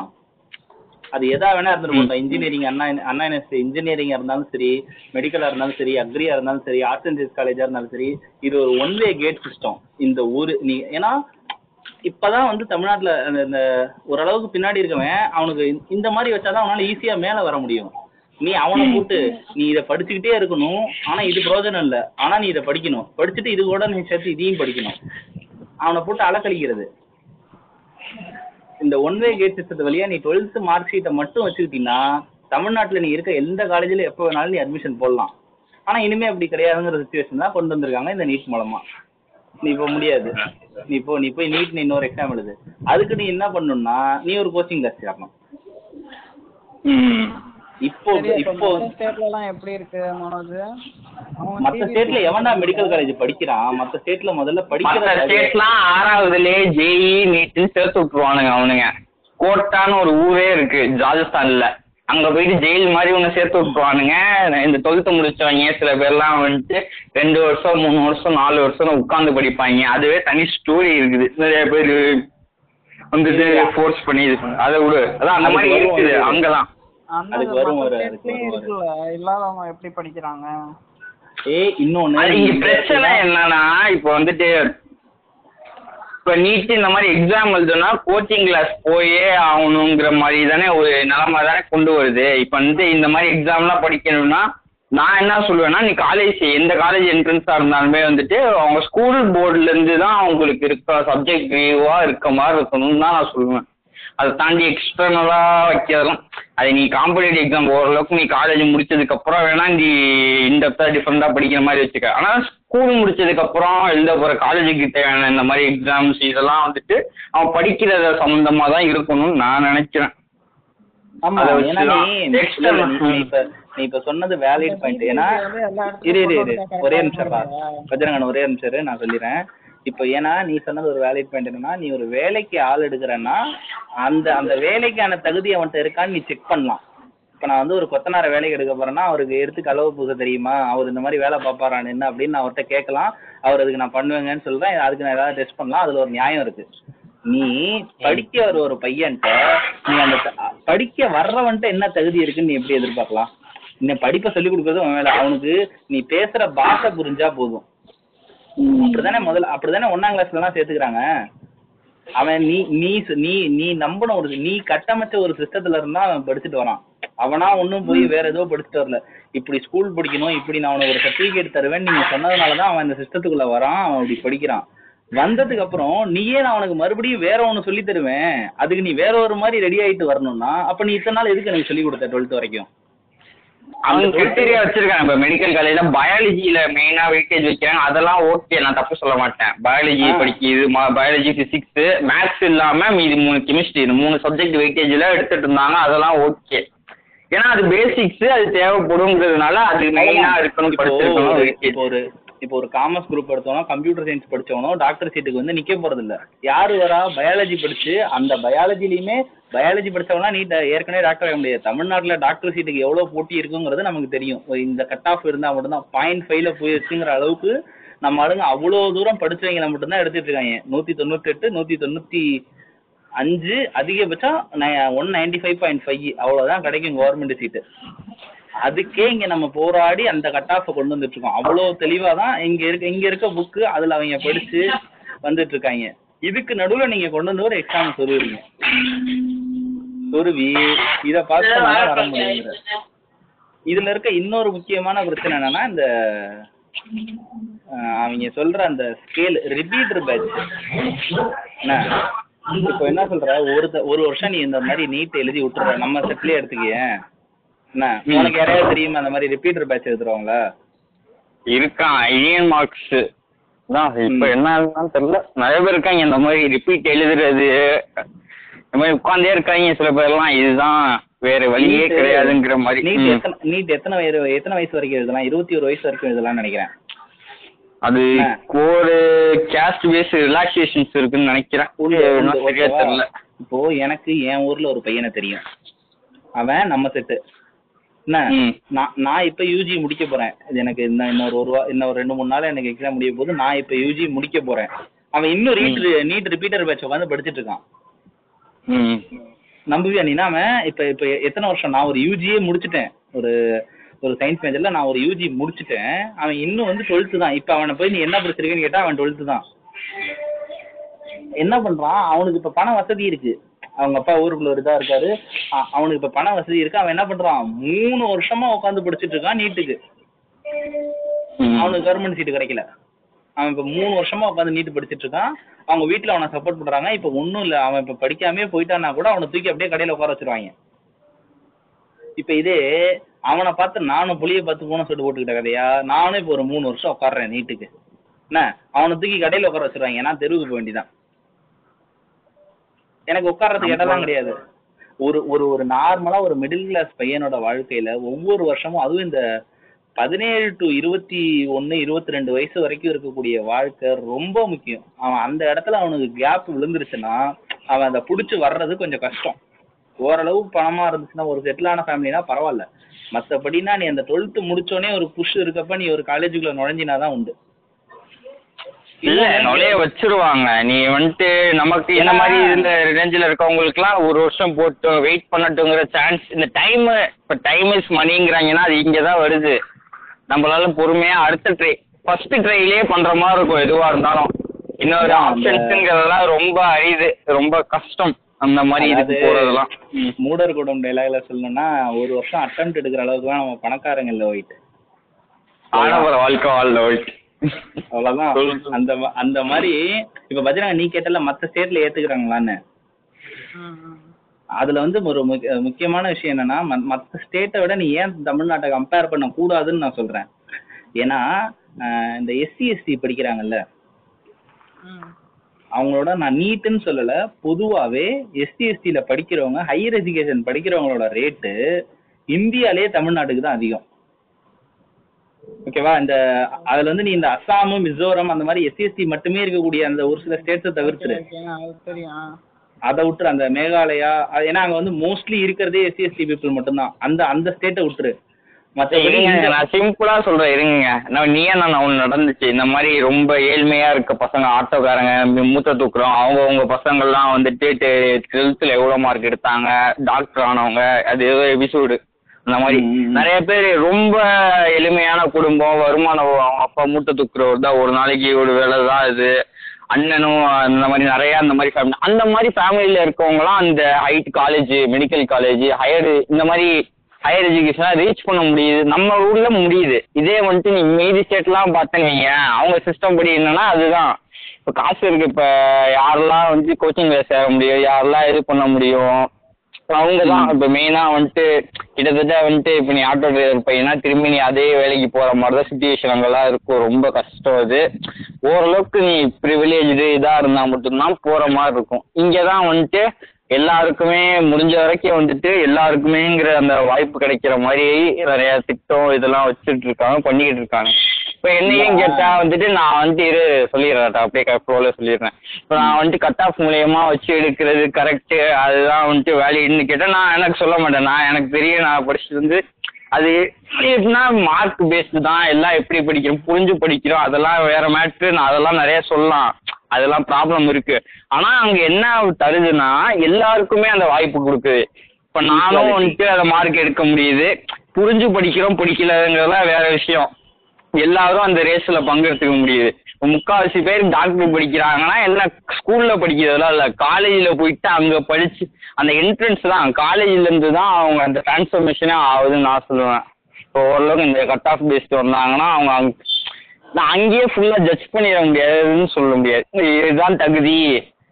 இந்த தகுதி இருந்தாதான் வந்துட்டு எப்படி சொல்றது? அதான் இப்போ அந்த கட் ஆஃப் சிஸ்டம் எனக்கு கரெக்டா இல்லைன்னாலுமே அதுதான் எல்லாத்துக்கும் சான்ஸ் கொடுக்குது. எல்லாரும் போறதுக்கு. ஆனா காலேஜ் முடிச்சு வெளியே வரும்போது அவங்க கரெக்டா வந்துருவாங்க. அது- அதெல்லாம் விட்டுரு. சிபிஎஸ்சி சொல்றோம்ல. சிபிஎஸ்சி சிலபஸ் படிச்சு நீட் எழுத வரோம் வந்து எழுதலாம் அப்படி போலாம்னு சொல்லி சொல்றோம் ம். நம்ம ஸ்டேட் சிலபஸ் படிச்சுட்டு நீட் எக்ஸாம் கிளியர் பண்ண முடியாதா? ஏய் நான் ஒன்னே ஒன்று தான் உன்கிட்ட கேட்குறேன் பத்திரங்க. சிம்பிளா என்ன? நான் முன்னாடி சொன்னதையே கொஞ்சம் மாத்தி சொல்றேன். என்ன? இரு முடியும். அது முடியும் பண்ணலாம். ஆனா வந்துட்டு. சிபிஎஸ்சி ஏய். நீட் சரி சொல்லு. நான் ஏன்டா நடுக்காமத்துல சுடுகாட்டுக்கு போகணும்? என்ன? என்கிட்ட ஒரு ஸ்டேட் போர்டு இருக்கு. என் ஊர்ல காலேஜ் இருக்கு. என் ஸ்டேட் போர்டு எனக்கு பரிசு வைக்குது. நான் அதை வச்சு நான் இதுக்கு போறேன். நீ ஒரு எக்ஸாமை கொண்டு வந்து அந்த எக்ஸாம் என்கிட்ட சொல்லி அந்த எக்ஸாம்ல நான் பாஸ் பண்ணாதான் நான் தகுதியுடையவன். நான் யாருக்கு நிரூபிக்கணுங்கிறேன் என் ஸ்டேட்ல என் டாக்ஸ்ல ஒரு காலேஜ் இருக்கு. அதுக்கு நான் என் ஸ்டேட்ல வைக்கிற ஸ்டேட் போர்டில் நான் படிக்கிறேன். அந்த மார்க்கை வச்சு நான் அந்த காலேஜுக்கு போறேன். இதுல நீ எங்க இருந்து வர? அந்த அந்த மருத்துவத்தோட தரத்தை நீ உயர்த்துறதுக்கு நீ யாரு? என் ஊர்ல இருக்க மருத்துவம் எனக்கு தெ- சரியாதான் இருக்கு. நீ ஒரு எக்ஸாம கொண்டு வந்து கொடுத்து அதுல நான் என்னோட த- அந்த அது மூலமா நான் என்னோட தரத்தை நிரூபிக்கணும்னா எதுக்குன்னு கேக்குறேன். அது அது மட்டும் இல்லை. இப்போ நீ திடீர்னு எக்ஸாம்னு கொண்டு வந்து வச்சுட்ட. நீ எக்ஸாமை மட்டும் மாற்றினா போதுமா? அவன் படிக்கிறது கரிக்குலமு அவன் எல்லாத்தையுமே மாற்றணும்ல இது வரைக்கும் வந்துட்டு நம்ம இந்த கட் ஆஃப் பேஸ்டில் எல்லாருமே படிச்சிருந்தாங்க. திடீர்னு வந்துட்டு நீ கட் ஆஃப்லாம் கிடையாது. நாங்கள் ஒரு சிலபஸ் வச்சுருக்கோம். இது எல்லாமே வந்துட்டு அப்ஜெக்டிவ் டைப்புனா அவன் என்ன பண்ணுவான்? திடீர்னு படிச்சிட்டு இருக்கான். அவனுக்கு என்னன்னு தெரியும். நீ அதுக்கு அதையும் மாற்றணும் இப்போ நீ வந்துட்டு ஒரு இடத்த மட்டும் இம்ப்ரூவ் பண்ணாதானே அங்கேயும் இம்ப்ரூவ் பண்ண முடியும்னு கேட்குறேன் நீ இங்கே எதுவும் பண்ண மாட்ட. சிபிஎஸ்சியில் படித்தவங்களுக்கு மட்டும்தான் அது ஃபேவராக இருக்க மாதிரி தான் எனக்கு கண்டிஷனு மெயின் என்னன்னா அவங்க மொத்த கொஸ்டின் அவங்களோட மொத்த மொத்த கொஸ்டின் இப்போ எடுக்கிறதே வந்து என்சிஆர்டி சிலபஸ் பேஸ்ட்லேருந்து தான் எடுக்கிறாங்க. நீ சொல்கிற மாதிரி படிக்கலாம். என்னன்னா நீட் நம்ம இதுலேருந்து படிக்கிற. இப்போ நம்ம ஸ்டேட் போர்டு இதுலேருந்து படிக்க முடியாதான்னு. நமக்கு கொஞ்சம் எக்ஸ்ட்ரா ஒர்க்காக இருக்கும். எப்படி சொல்றது? நம்ம தனியா சில சில போர்ஷன்லாம் இருக்காதுன்னு நினைக்கிறேன். எனக்கு சரியா தெரியல. இருக்காது இது நமக்கு டிஸ்அட்வான்டேஜ் மாதிரி தானே இருக்கு எப்படி இருந்தாலுமே. சிம்பிளா சொல்லணும்னா நம்ம இந்த மாதிரி எக்ஸாமுக்கு ரெடி ஆக்கப்பட்ட ஆளே கிடையாது. நம்ம ஊர்ல எப்படி இருக்குமோ அது அதுக்கு தான் நம்ம ரெடியா இருக்கோம். அது மட்டும் இல்ல எத்தனை ஸ்கூல்ல வந்துட்டு நீட்டுக்குன்னு எது சொல்லி கொடுக்குறான். நீட்டு இந்த மாதிரி எக்ஸாம் போனனால நீ வெளியே போற மாதிரி தானே இருக்கு. அதாவது இப்ப இப்ப பேசுறதால ரெண்டாயிரத்தி பதினெட்டுல நடக்க அந்த அந்த மென்டாலிட்டில நம்ம பேசிட்டு இருக்கோம் ஏன்னா இப்ப வந்து இப்ப இன்னைக்கு ரெண்டாயிரத்தி இருபத்தி ஒண்ணுல தமிழ்நாட்டுல நிறைய ஸ்கூல்ஸ்ல முன்னாடி இருந்த மாதிரி இல்லாம நிறைய ஸ்கூல்ஸ்ல நீட் கோச்சிங் கிளாஸ் எல்லாம் நடக்குது. அதுவும் வந்து. எப்படின்னா இந்த நமக்கு நடந்த மாதிரி இந்த ஒரு மாச கிளாஸ் எல்லாம் கிடையாது. கிளாஸ்ல டுவெல்த்ல நீ அட்மிஷன் போட்டு அட்மிஷன் போடுறப்பயே வந்து உங்களுக்கு நீட்ல இன்ட்ரெஸ்ட் இருக்கான்னு கேட்டு அப்பையில இருந்தே நீட்டுக்கு இப்போ கோச்சிங் கிளாஸ் எடுக்க ஆரம்பிச்சிட்டாங்க. வார வாரம் வீக்கெண்ட் கிளாஸ் எல்லாம் நடக்குது நீட்டுக்கு என்ன. கவர்மெண்ட் சுதாரிக்கிறதுக்கு கொஞ்சம் டைம் ஆயிருக்கு. முத வருஷத்துல அந்த மாதிரி ஒரு சில தற்கொலைகள் நடக்குது. ரெண்டாவது வருஷத்துல பெருசா யாருமே இல்ல. மொத்தமே ரொம்ப கம்மியான பேர் தான் கவர்மெண்ட் ஸ்கூல்ல இருந்து கவர்மெண்ட் எய்டட் ஸ்கூல்ல இருந்து உள்ள போறாங்க. இதெல்லாம் நடந்ததுக்கு அப்புறம் தான் கவர்மெண்ட்டுக்கு புரியுது. இதெல்லாம் பண்ணணும்னு சொல்லிட்டு. ஆனா அந்த கவர்மெண்ட் அதை எதிர்க்கிறத விட்டுட்டு எதிர்க்கிறதுக்கு ஒரு என்ன சொல்றது? அவங்களோட எதிர்ப்பை வந்து அவங்க முன் வச்சாங்க. ஆனா அது வந்து பலன் அளிக்கல அது கவர்மெண்டால என்ன செய்ய முடியுமோ என்ன செய்றாங்க இந்த மாதிரி கோச்சிங் கிளாஸஸ் எல்லாம் அதிகப்படுத்துறாங்க. முன்னாடியில இருந்தே கோச்சிங் கிளாஸ் எடுக்க ஆரம்பிக்கிறாங்க. மெட்டீரியல்ஸ் எல்லாம் நிறைய ஸ்ட்ராங் பண்றாங்க. அவங்களால ஸ்டெப் எடுக்க முடிஞ்ச ஸ்டெப் எடுத்துட்டு இருக்காங்க. ஆனா நம்மளோட ஒரே குறிக்கோள் என்னன்னா நீட் தேவையில்லைங்கிறது தான். இப்ப இதெல்லாம் வந்து எதுக்கு ம். பேசுறோம்னா இப்ப தமிழகத்துல இந்த ஒரு நபர் ஆணையம்னு சொல்லி ஒண்ணு அமைச்சிருக்காங்க. எதுக்குல இந்த நீட்டோட இம்பாக்ட் இம்பாக்ட் ஆஃப் நீட் அப்படிங்கறத அந்த அந்த அது அந்த டாபிக்ல ஒரு ரிப்போர்ட் சப்மிட் பண்றதுக்காக ஒரு ரிட்டையர்டு ஜட்ஜு தலைமையில ஒரு ஒரு நபர் ஆணையம் அமைச்சிருக்காங்க. என்ன? அந்த ஆணையத்துக்கு இப்ப நம்ம மெயில் அனுப்பலாம். இந்த மாதிரி நீட்டால நடந்த இம்பாக்ட் என்ன? ஒரு எஃபெக்ட் என்ன? இந்த நீட்னால நான் இந்த மாதிரிலாம் இது இவ இதெல்லாம் என்னோட இம்பாக்ட் அப்படிங்கிறத அனுப்புறதுக்கு ஒரு அந்த ஆணையம் இருக்கு. அந்த ஆணையத்துக்கு நம்ம மெயில் அனுப்பலாம். என்ன? அந்த அந்த மெயிலை நம்ம அனுப்பலாம். எனக்கு இந்த மாதிரி எல்லாம் நீட் கதை இருக்கு. நான் அனுப்பிட்டேன். நான் இந்த சேலம் போன. கதையை நான் மெயில் அனுப்பியிருக்கேன். இந்த மாதிரி நம்ம எல்லாருமே அனுப்பலாம். நீங்க உங்களுக்கு ஒரு நீட் கதை வச்சிருந்தீங்கன்னா அந்த கதையெல்லாம் எழுதி அனுப்புனீங்கன்னா அந்த ஒரு நபர் அந்த புக்கா தொகுத்து வெளியிடும். இல்ல சும்மா சொன்னேன். ஆக்சுவலி அவங்க வந்து அந்த அதெல்லாம் கேட்கறதுக்கு தான் அவர் அந்த ஆணையத்தை போட்டு உட்காந்துருக்காரு அந்த ஆணையத்துல. நம்மளோட குறைகள்லாம் நம்ம போய் சொல்லலாம். இந்த மாதிரி எல்லாம் பிரச்சனை இருக்குன்னு. இதுலலாம் என்ன என்ன நான் சொல்றேன்னா நம்ம இந்த நீட்டு கோச்சிங் கிளாஸ் கொண்டு வந்ததெல்லாம் கரெக்ட் தான். என்ன? ஆனா ஆனா நீட் கோச்சிங் கிளாஸ் வந்து என்ன சொல்றது? அது வந்து ஒரு தற்காலிகம் தான். நம்மளோட ஒரே குறிக்கோள் வந்து நீட்டு தேவையில்லைங்கிறது தான். ஏன்னா வந்து. அப்ப இருந்த முதலமைச்சரும் சரி இப்ப இருந்த முதலமைச்சருக்கும் இப்ப இருக்கிறவரும் சரி எந்த கட்சி ஆட்சிக்கு வந்தாலும் நீட்டை நாங்க எதிர்க்கிறோங்கிறதுல அவங்க தெளிவா இருக்காங்க. என்ன? இப்ப அதுக்கான ஒரு வாய்ப்பு அமைஞ்சிருக்கு. மத்திய அரசுகிட்ட நிறைய இன்னொன்னு என்ன ஒரு பிரச்சனைனா கல்வி வந்து பொதுப்பட்டியல்ல இருக்கிறது. அதாவது இந்த வந்து அதிகாரம் இப்போ வந்து நமக்கு நம்ம ஊர்ல நடந்துட்டு இருக்கிறது வந்து ஃபெடரல் என்னது? ஃபெடரல் கவர்மெண்ட்டும்பாங்க. கூட்டாட்சி. மத்திய அரசுக்கும் நம்ம மேல அதிகாரம் இருக்கு. மாநில அரசுக்கும் நம்ம மேல அதிகாரம் இருக்குங்கிறப்ப பொதுவா வர்றதெல்லாம் வந்து பொதுப்பட்டியல்ல வைப்பாங்க. கல்வி வந்து இப்ப பொதுப்பட்டியல்ல இருக்கு. பொதுப்பட்டியல்னா என்னன்னா சென்ட்ரல் கவர்மெண்ட் அதுல அதிகாரம் செலுத்தலாம் ஸ்டேட் கவர்மெண்ட் அதுல அதிகாரம் செலுத்தலாம். அப்படி அப்படி ஆனா அதுல வந்து யார் எடுக்கிறது இறுதி முடிவுனா சென்ட்ரல் கவர்மெண்ட் எடுக்கிறது தான் இறுதி முடிவு. இப்ப- கல்வி வந்து அந்த பொதுப்பட்டியல்ல இருக்கு. இந்த பட்டியல்னா என்னன்னா சென்ட்ரல் மத்திய அரசு பட்டியல்னா அதுல இந்த ஆர்மி மிலிட்ரி அதாவது இந்த பாதுகாப்புத்துறை வெளியுறவுத்துறை எல்லாம் வந்து சென்ட்ரல்ல வரும். நம்ம ஊர்ல இருக்க இந்த பஞ்சாயத்து இதெல்லாம் வந்து இந்த உள் என்னது மாநிலத்துக்கு ஆட்சிகளுக்கு உட்பட்டதெல்லாம் வந்து இந்த மாநில பட்டியல்ல வரும். இப்படி மூணு பட்டியல் இருக்கு. மாநில பட்டியல் மத்திய பட்டியல் பொது பட்டியல்னு இப்ப கல்வி எதுல இருக்குன்னா இந்த பொது பட்டியல்ல இருக்கு. அதனாலதான் இந்த மாதிரி பிரச்சனைகள்லாம் நமக்கு வந்துட்டு இருக்கு. என்ன? இதோட இன்னொரு நீண்ட கால கோரிக்கை என்ன வச்சுட்டு இருக்காங்கன்னா கல்வியை தூக்கி நீங்க வந்து மாநில பட்டியல்ல போடுங்க. ஏன்னா ஒவ்வொரு. மாநிலத்துக்கும் ஒரு ஒரு கல்வி முறை இருக்கு. ஒவ்வொரு ஸ்டேட்லயும் ஒவ்வொரு மாதிரி ரிஃபார்ம்ஸ் பண்ண வேண்டியது இருக்கு. இப்போ தமிழ்நாடு வந்து ஒரு வளர்ந்த மாநிலம். ஏன்னா நம்ம தமிழ்நாட்டோட உயர்கல்வி விகிதம் வந்து இப்பயே வந்து 52 ரெண்டு நெருங்கிருச்சு. அதாவது 52% ரெண்டு சதவீதம் என்னன்னா ரெண்டு பேர் டுவெல்த் முடிக்கிறான்னா அதுல கண்டிப்பா ஒருத்தனாவது காலேஜ் சேர்ந்துடுறான் ம். கிட்டத்தட்ட என்ன பாத்துக்கோ இது வந்து இந்தியாவுக்கு வந்து இது வந்து எப்போ வச்சிருக்காங்கன்னா இது வந்து இந்தியா வந்து ஒரு குறிக்கோள். எப்படியாவது நம்ம ஐம்பது சதவீதம் உயர்கல்வி நிலையை எட்டிடணும்னு சொல்லி இந்தியா வந்து இதை. சரி ஓகே ஓகே ஓகே ஓகே.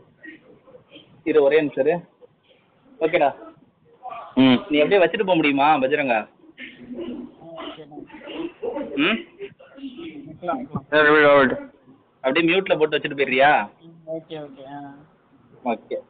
தான் இந்தியா வந்து என்ன பண்ணுதுன்னா இந்தியாவோட இந்த உயர்கல்வித்துறைக்கு வந்து இந்த என்னது ஐம்பது ஐம்பது சதவீதத்தை நம்ம எட்டிடணுங்கிறது இந்தியாவுக்கு வந்து இன்னைக்கு வரைக்கும் குறிக்கோளா இருக்கு அவங்களால இந்தியாவோட ஒட்டுமொத்த இந்தியாவால அதை அச்சீவ் பண்ண முடியல. ஆனா தமிழ்நாடு இப்ப நம்ம பேசிட்டு இருக்க இந்த நேரத்திலேயே 52 ரெண்டு போயிருச்சு? இந்த அளவுக்கு உயர்கல்வியில ஆளுங்களை உள்ள எடுத்துட்டு வர்றது தமிழ்நாடு தான். இங்க அவ்வளவு காலேஜஸ் இருக்கு. அதுக்கு வரதுக்கான வாய்ப்பும் அவ்வளவு எளிதா இருக்கு. இங்க யார் வேணாலும் உயர்கல்வியை அவ்வளவு சீக்கிரம் பெற முடியும். அப்படி ஒரு சுச்சுவேஷன் தமிழ்நாட்டுல இருக்கு.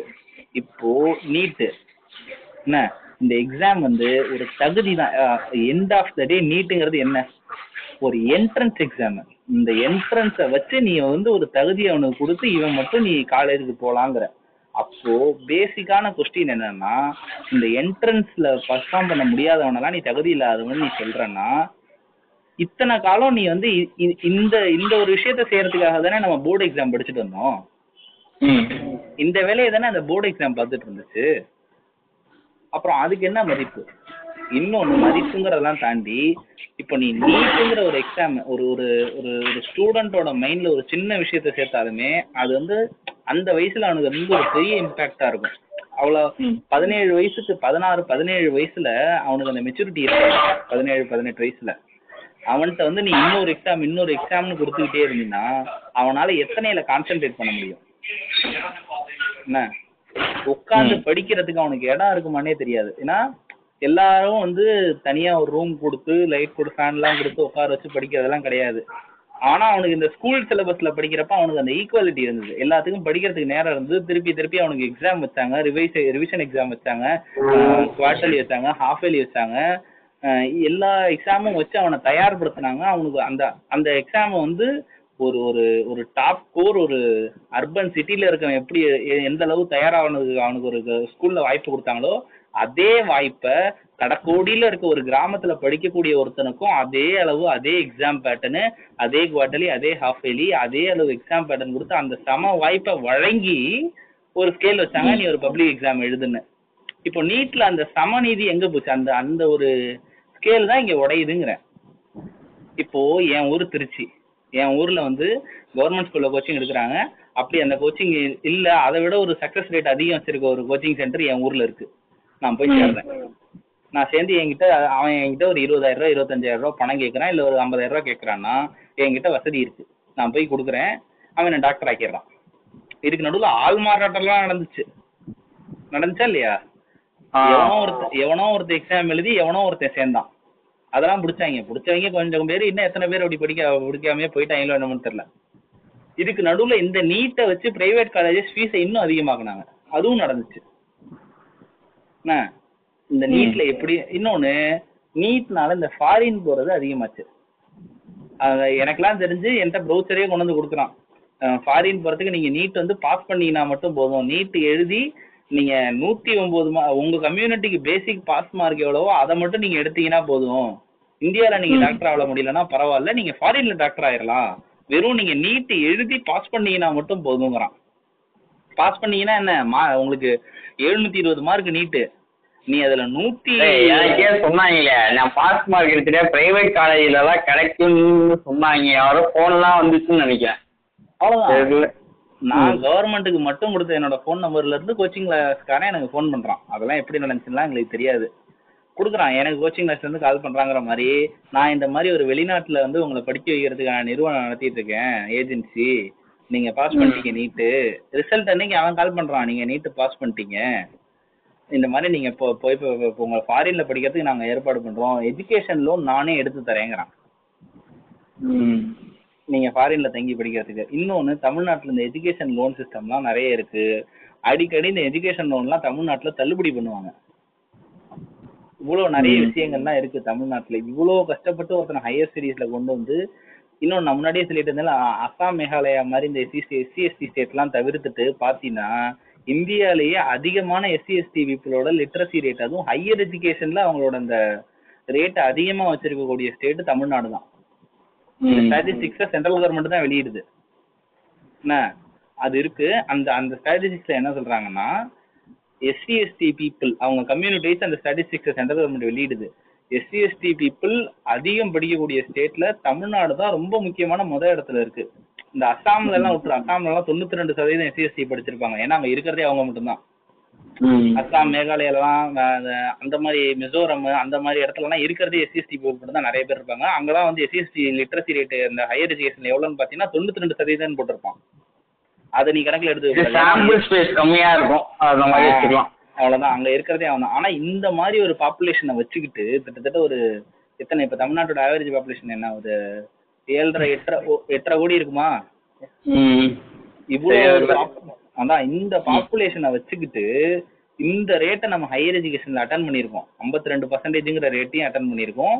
இந்த எஸ்சி அதுலயும் குறிப்பா எஸ்சி எஸ்டி பீப்புளோட இதையும் நம்ம அந்த அளவு குறையாம பார்த்துக்கிட்டு இருந்திருக்கோம். அவங்களுக்கும் ஹையர் எஜுகேஷன்ல இந்த அளவு கொடுத்து கொண்டு வந்திருக்கோம். என்ன? இன்னொன்னு இங்க தமிழ்நாட்டுல ஏற்கனவே நிறைய ரிசர்வேஷன்ஸ் இருக்கு. ஒவ்வொருத்தனையும் கொண்டு வந்துட்டு இருக்கோம். இது எல்லாத்துலயும் கொண்டு வந்து சொருகுறான் ஒரு சொருவா நீட்டுன்னு. அந்த நீட்டை இப்பயும் இந்த இந்த இந்த ஒரு நபர் ஆணையம் அமைச்சதுனால என்ன நடந்துரும்? இந்த எப்படியா இருந்தாலும் இந்த ஒரு நபர் ஆணையம் ஸ்டேட் கவர்மெண்ட் அமைச்சது தான் இந்த ஒரு நபர் ஆணையத்தோட அதிகபட்ச அதிகாரம் அந்த ரிப்போர்ட்டை கொண்டு போய் ஸ்டேட் கவர்மெண்ட்ல சப்மிட் பண்றது தான். ஆனா பட்டியல் எதுல இருக்கு? பொதுப்பட்டியல்ல இருக்கு க கல்வி. ஸோ சென்ட்ரல் கவர்மெண்ட் அப்ரூவ் பண்ணி தான் ஆகணும் அதனால இந்த இந்த இந்த ஒரு நபர் ஆணையத்துல போய் நம்ம கம்ப்ளைண்ட் பண்றதுனாலயோ இல்ல இந்த இம்பாக்டை பத்தி சொல்றதுனாலயோ என்ன ஆயிர போகுதுன்னா அட்லீஸ்ட் இது ஒரு டாக்குமெண்டாவது பண்ணுவாங்க. இந்த நீட் நடந்திருக்கு இதனால இவ்வளவு பேர் பாதிக்கப்பட்டிருக்காங்கங்கிறது ராஜஸ்தான்ல போய் எக்ஸாம் எழுத ஒரு பையன் போய் எக்ஸாம் எழுதுனா இந்த நியூஸ்லாம் அப்ப ரொம்ப வைரலா போச்சுல்ல? நமக்கு அடுத்த வருஷம் நினைக்கிறேன் இது நடந்தது. பையன் போய் உள்ள எக்ஸாம் எழுதுறான் கூட்டிட்டு போன அப்பா வெளியில மயக்கம் போட்டு விழுந்து இறந்துடுறாரு. ஆமா ஆமா கேள்விப்பட்டேன். நம்ம நம்ம நான் என்ன நம்ம நியூஸ் சேனல்ஸ்லாம் கவர் பண்ணாங்க. அவரு அந்த பையன் வெளியில வந்து அப்பா எங்கன்னு கேக்குறான். அதை உடனே போட்டு இவங்க டடன் டடன் டடன்னு போட்டு எல் ஷேப்ல ஆட் எல்லாம் போட்டாங்க. டிவி ஸ்கிரீனிங் சைட்ல அதே செம்ம ஸ்ட்ரெஸ்ஸான சுச்சுவேஷன் நிறைய தற்கொலை வந்துச்சு.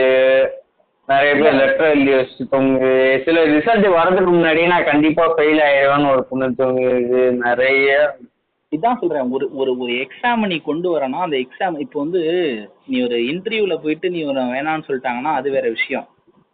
நீ வந்து ஏதாவது சொல்லி தேத்திக்குவ இல்ல உனக்கே அந்த மெச்சூரிட்டி வந்துடும் ஒரு எக்ஸாமுங்கிறத ஒரு ஸ்டூடெண்ட் எப்படி அணுகுறாங்கிறதுக்கு ஒரு சைக்காலஜி இருக்கு. நீ ஒரு இன்டர்வியூல உன்னை ஃபெயில் போட்டாங்கன்னா இல்ல உன்னை வேலையில எடுக்க மாட்டேன்ட்டாங்கன்னா அதை நீ ஏத்துக்கிறதும் ஏத்துக்காததும் அது உன்னோட பக்குவத்தை பொறுத்தது. ஆனா ஒரு ஸ்டூடெண்ட் கிட்ட நீ ஒரு கிரேட் அதான் அந்த கிரேடிங் சிஸ்டத்தை ஒரு பையன்கிட்ட நீ ஒரு குழந்தைகிட்ட நீ ஒரு ஸ்டூடெண்ட் நீ கொண்டு வந்துட்டினாலே அவன் முடிஞ்ச அளவு அதுல பெஸ்டா இருக்கணும்னு பார்ப்பான். அதான் இப்ப அந்த மாதிரி விஷயம்லாம் எல்லாத்துக்கும் கிடைக்கிற மாதிரி தான் இத்தனையும் இருந்துச்சு. யாரா இருந்தாலும் வந்துட்டு எங்கேயோ ஒரு கிராமத்துல படிக்கிற ஒரு பையன் பொண்ணு யாரா இருந்தாலும் வந்துட்டு அவங்களால எப்படி அச்சீவ் பண்ற மாதிரி இருந்துச்சு அவங்களால. நல்லா அவங்க படிச்சு இது பண்ணி அவங்க அவங்களோட அச்சீவபிள் இதுல இருந்துச்சு. எப்படின்னா அவங்க ட்ரேஸ் எப்படி சொல்றது? அவங்க ரீச்ல இருந்துச்சு அது எல்லாமே. அவங்களால அவங்க எஃபர்ட் போட்டா அவங்களால அதை கொண்டு வர முடியுங்கிற மாதிரி இருந்துச்சு.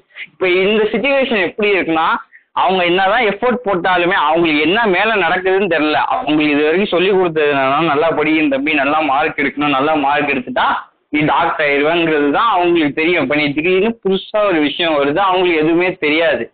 தெரியாது. இல்ல இல்ல. இரு இரு. இந்த இடத்துல என்ன முட்டு கொடுப்பாங்கன்னா நீட் என்ன புதுசா வாங்க வந்துச்சு? நீட் தான் வந்து ரெண்டு மூணு வருஷம் ஆகுதுல்ல. அப்ப அதுக்கும் தயாராக வேண்டியதானே பையன். நீட் இப்ப என்ன புதுசாவா வந்துச்சு? நீட் வந்து ரெண்டு மூணு வருஷம் ஆகுது. இப்போ. டுவெல்த் சேர்றதுக்கு முன்னாடியே நீட்னு இருக்கிறது தெரியும். அப்ப இப்போ உங்களுக்கு நீட்ல என்ன பிரச்சனை? அதான் ரெண்டு மூணு வருஷம் பழகிட்டீங்கல்ல நீட் எழுதுங்கங்கறாங்க.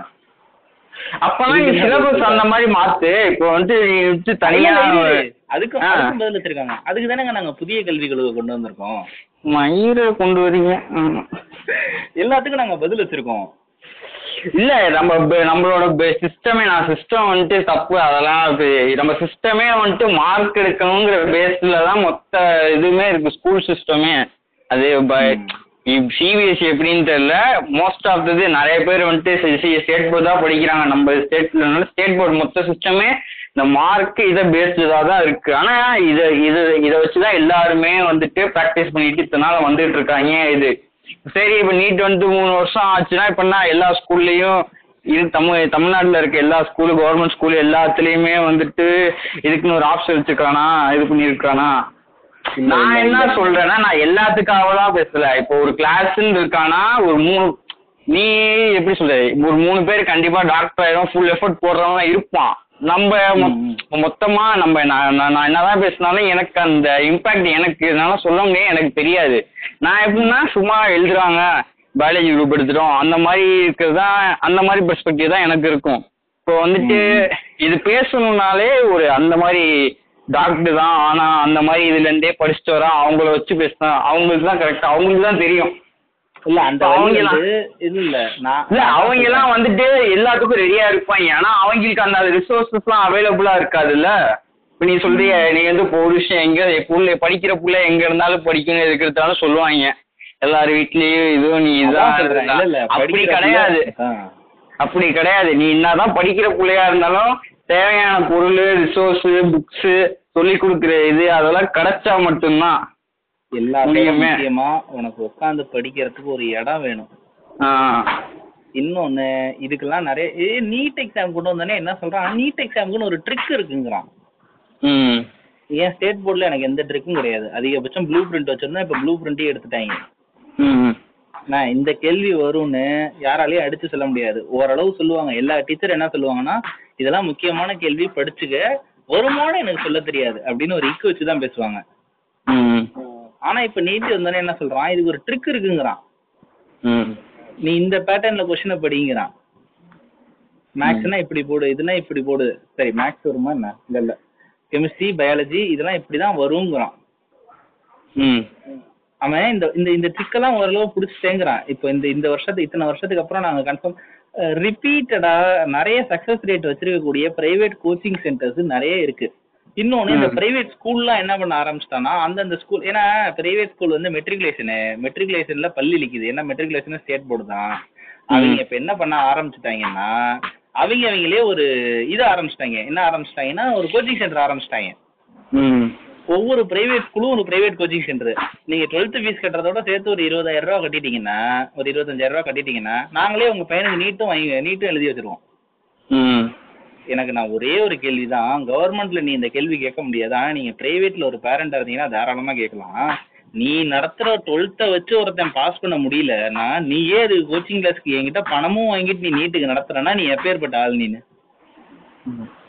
நீ ஒரு நீ ஒரு பொருள் விக்கிற அதாவது நீ ஒரு டுவெல்த் ஒன்னு சொல்லி தர அந்த டுவெல்த்தை வச்சு தான் நாங்க எக்ஸாம் வைக்கிறோம்னு சென்ட்ரல்ல உட்காந்துட்டு அப்புறம் எதுக்கு ஒருத்தன் டுவெல்த்துன்னு கேக்குறேன் அதை வச்சு அது எதுக்குன்னு தான் கேக்குறேன் அது.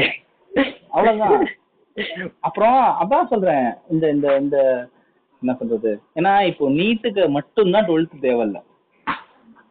இப்ப நீட்டுக்கு மாத்தணும்னு வையேன். இப்ப நீட்டு என்னதான் சொன்னாலும்னா எல்லாமே மாத்தணும். அதுக்கேத்த மாதிரி டீச்சர்ஸோட சொல்லி கொடுக்குற மெத்தட்ல இருந்து புக்ஸ்ல வந்துட்டு நம்ம எப்படி நம்ம கொஸ்டின்லாம் டைரக்டா இருக்குமா டிஃபைன் பண்ற மாதிரி இருக்குமா எழுத்து எழுதுற மாதிரி மொத்தமா மாத்தணும். இவங்க நீட்டு மாதிரி நீட் மாதிரி எக்ஸாம்லாம் வந்துட்டு வேணும். இப்ப நம்ம படிக்கிறதுல இருந்தே வேணும்னா எல்லாமே மாத்தணும். எம்சிக்யூ மாதிரி இருக்கணும். கொஞ்சம் அப்ஜெக்டிவ் டைப்பு மொத்த லேர்னிங் சிஸ்டத்தையே மாத்தணும். இப்போ வந்து நம்ம அந்த இதுக்கு போகணும். ஆனா இவங்க அதெல்லாம் எதுவும் மாத்த மாட்டாங்க. ஏன்னா நீட்டு மட்டும்னா அப்புறம் இப்படி அதுக்கு கோச்சிங் கிளாஸ் தான் போற மாதிரி தானே இருக்கு. எல்லா சுச்சுவேஷனுமே வெளியே போயிட்டு தானே கத்துக்கிற மாதிரி இருக்கு. இருக்கிறத வச்சு இதுலயே கத்துக்கிற மாதிரி இல்லையே.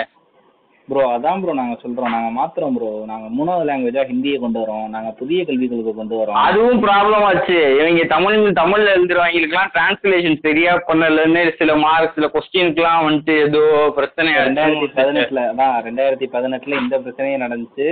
தமிழ்ல ஒரு இங்கிலீஷ்ல இருக்க வார்த்தையை அப்படியே இங்கிலீஷ்லயே தமிழ்ல எழுதிட்டாங்க தங்கிலீஷ்ல. ஒரு வாரத்துல இந்த மாதிரி ரெண்டு மூணு கொஸ்டின் ஆச்சு. ஏற்கனவே இந்த மாதிரி இந்த வேர்த்து இருத்து போய் உட்காந்த ஒரு ஆளுக்கு இந்த மாதிரி கொஸ்டின்லயும் இருந்துச்சு.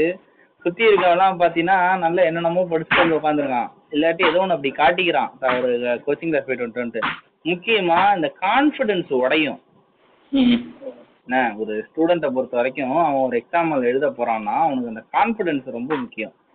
நீ நல்லா தெரிஞ்சிருந்தாலும் பிடிச்ச ஒருத்தர் வந்தான் வாசல்ல பிடிச்சி கத்திட்டாருன்னு வச்சுக்க எக்ஸாம் வாசல்ல. என்ன நீ ஒரு இப்போ பரபரப்பா ஒரு எக்ஸாம் எழுத போற உனக்கு ரொம்ப பிடிச்ச சப்ஜெக்ட் நீ நிறைய நல்லா படிச்சிருக்க. எக்ஸாம் ஹால் வாசல்ல வச்சு உன்னை ஒரு சார் பலார்னு ஒன்று ஓங்கி அடிச்சிருந்தாரு ம். நீ கன்னத்தை பிடிச்சிட்டே போய் எக்ஸாம் உட்காந்து எழுதுற. நீ எழுத. முடியுமா உன்னால? அப்படியே பிளாக் ஆயிடாது.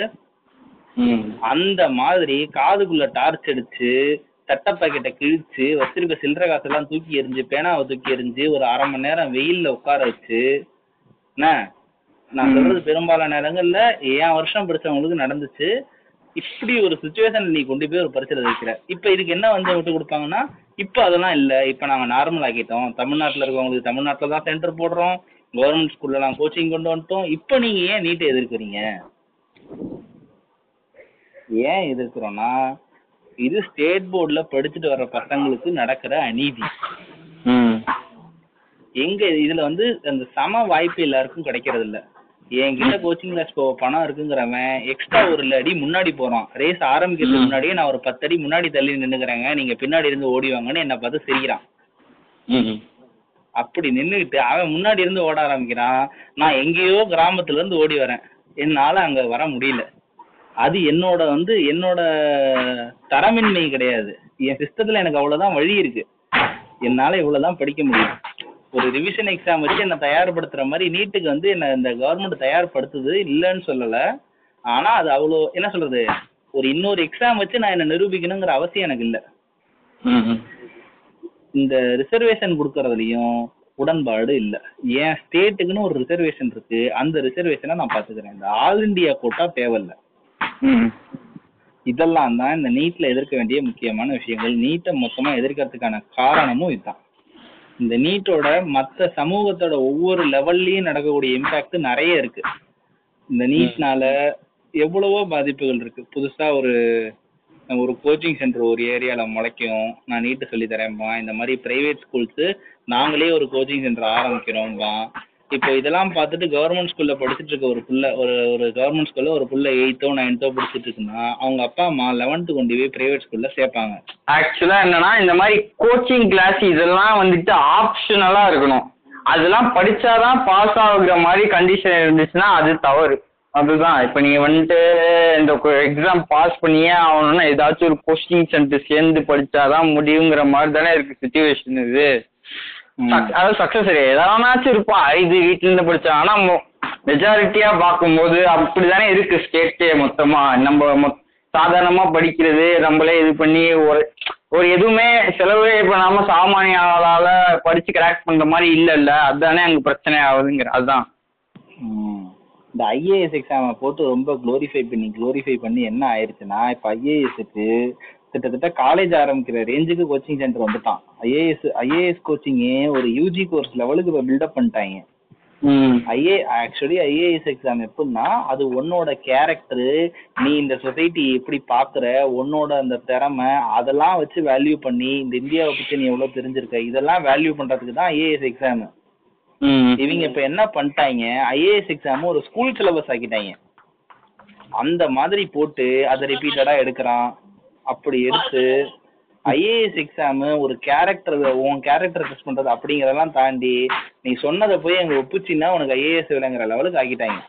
இங்க முக்கால்வாசி இது அப்படிதான். இப்போ என்ன மெடிக்கல் ஃபீல்டு மட்டும் அப்படியா? நமக்கு நாலே நாலு இதுதான் க்ளோரிஃபை இன்ஜினியர் அது இப்போ அதுவும் இப்போ அந்த லிஸ்ட்ல இருந்து அது போய் first easy e, e, e ஓரளவுக்கு ஈஸியா போற மாதிரி இருந்தனால நிறைய பிரைவேட் காலேஜ் வந்தனால இதாகி அது மொத்தமா ஊத்தி மூடிச்சு. இப்போதைக்கு டிமாண்ட்ல இருக்குதுன்னா டாக்டர் கலெக்டர் ஐஏஎஸ் அதுதான் அது ஓவர் ரொமான்டைசைஸ் பண்ணி போனது தானே ஒன்னே ஒண்ணுதான். இன்ஜினியரிங் நீ நிறைய பேர் படிச்சதுனால வேலை வாய்ப்பு கிடைக்கலன்னு சொல்ற. அதெல்லாம் நியாயம் நிறைய பேரு படிச்சு இதெல்லாம் பிரச்சனை இல்ல. தரம் இல்ல. இப்ப வந்துட்டு மெடிக் ஒரு மெடிக்கல் காலேஜ் நம்ம என்னதான் நீ சொ- சொன்னாலும் நீட் எதுன்னு சொன்னாலுமே ஒரு மெடிக்கல் காலேஜ்னா அதுக்கு அந்த மெடிக்கல் காலேஜுங்கிறது இருக்குல்ல.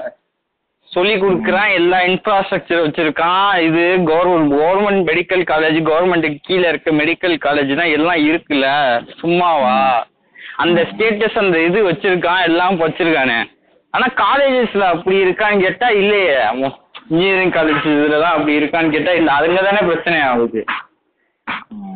பேருக்குன்னு போர்டை போட்டு வச்சிருந்தா மட்டும் போதுமா. அதனாலதான் நிறைய பேர் இப்ப இன்ஜினியரிங் காலேஜ் ஆர்ட்ஸ் அண்ட் சயின்ஸாவோ இல்ல மறுபடியும் கல்யாண மண்டபமாவோ மாத்திட்டு இருக்காங்க.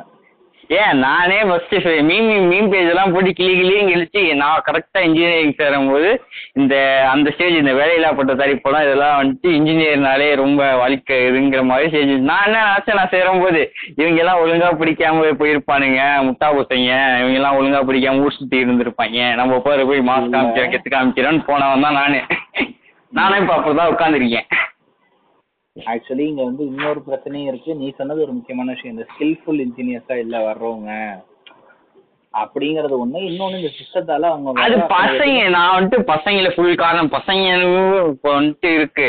மெயின் இது வந்துட்டு ஒருத்தனுக்கு ஒரு விஷயம் பிடிக்கும் வரும் வராதுங்கிறதெல்லாம் கிடையாது இங்க. பக்கத்து வீட்டு மாடசாமி வந்துட்டு சேர்த்து விட்டான். நான் சேர்க்கலன்னா என் கௌரவம் என்ன ஆகுறது? அது இந்த மாதிரி நிறைய ஃபேக்டர்ஸ் இருக்குது.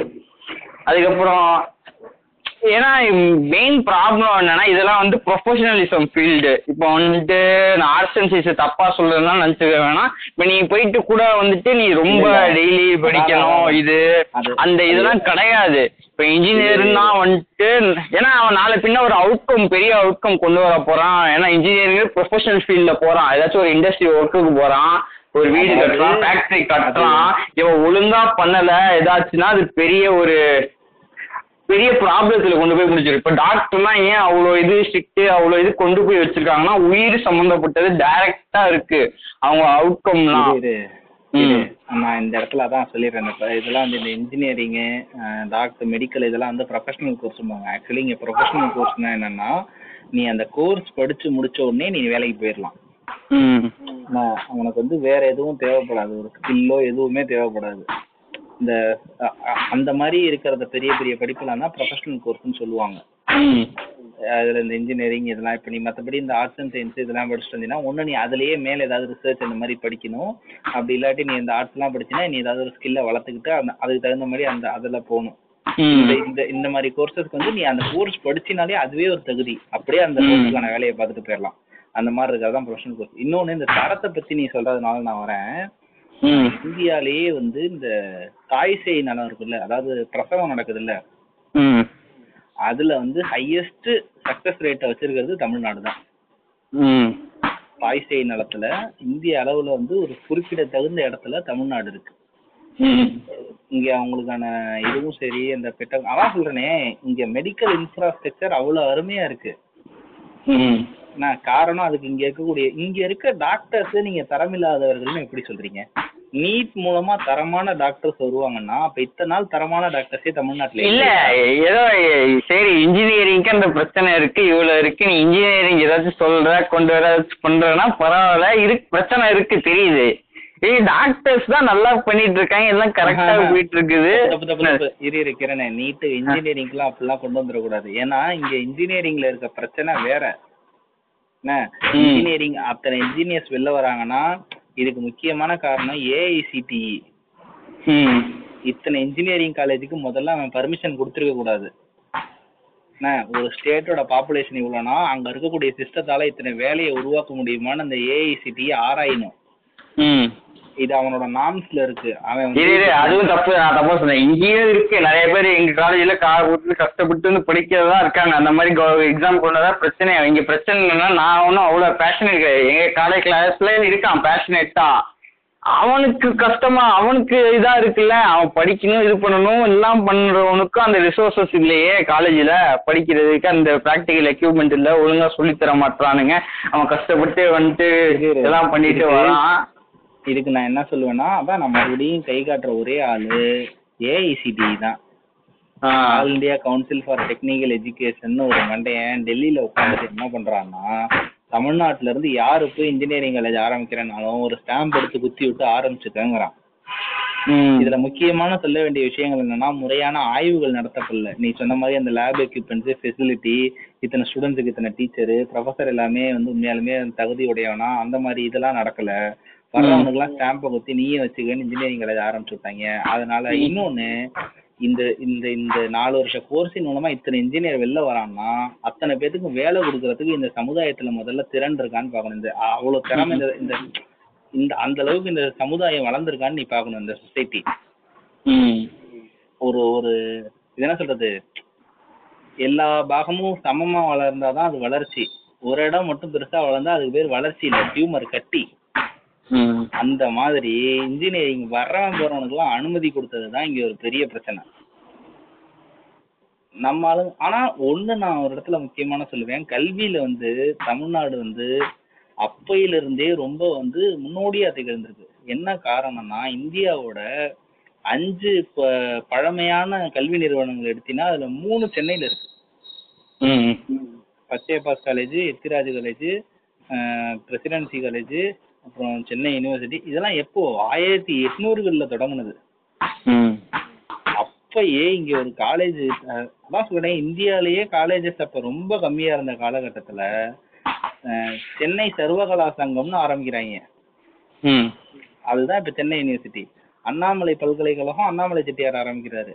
அப்படி ஆரம்பிச்ச அவங்கலாம் என்ன சொல்றது? அப்பையில இருந்து நம்ம இங்க கல்வியில வந்து கல்வி தான் முக்கியம். கல்வி உன்னை மாத்தும் கல்வி உன்னை மாத்தும் கல்வி தான் உன்னை மேல கூட்டிட்டு வரும் என்ன?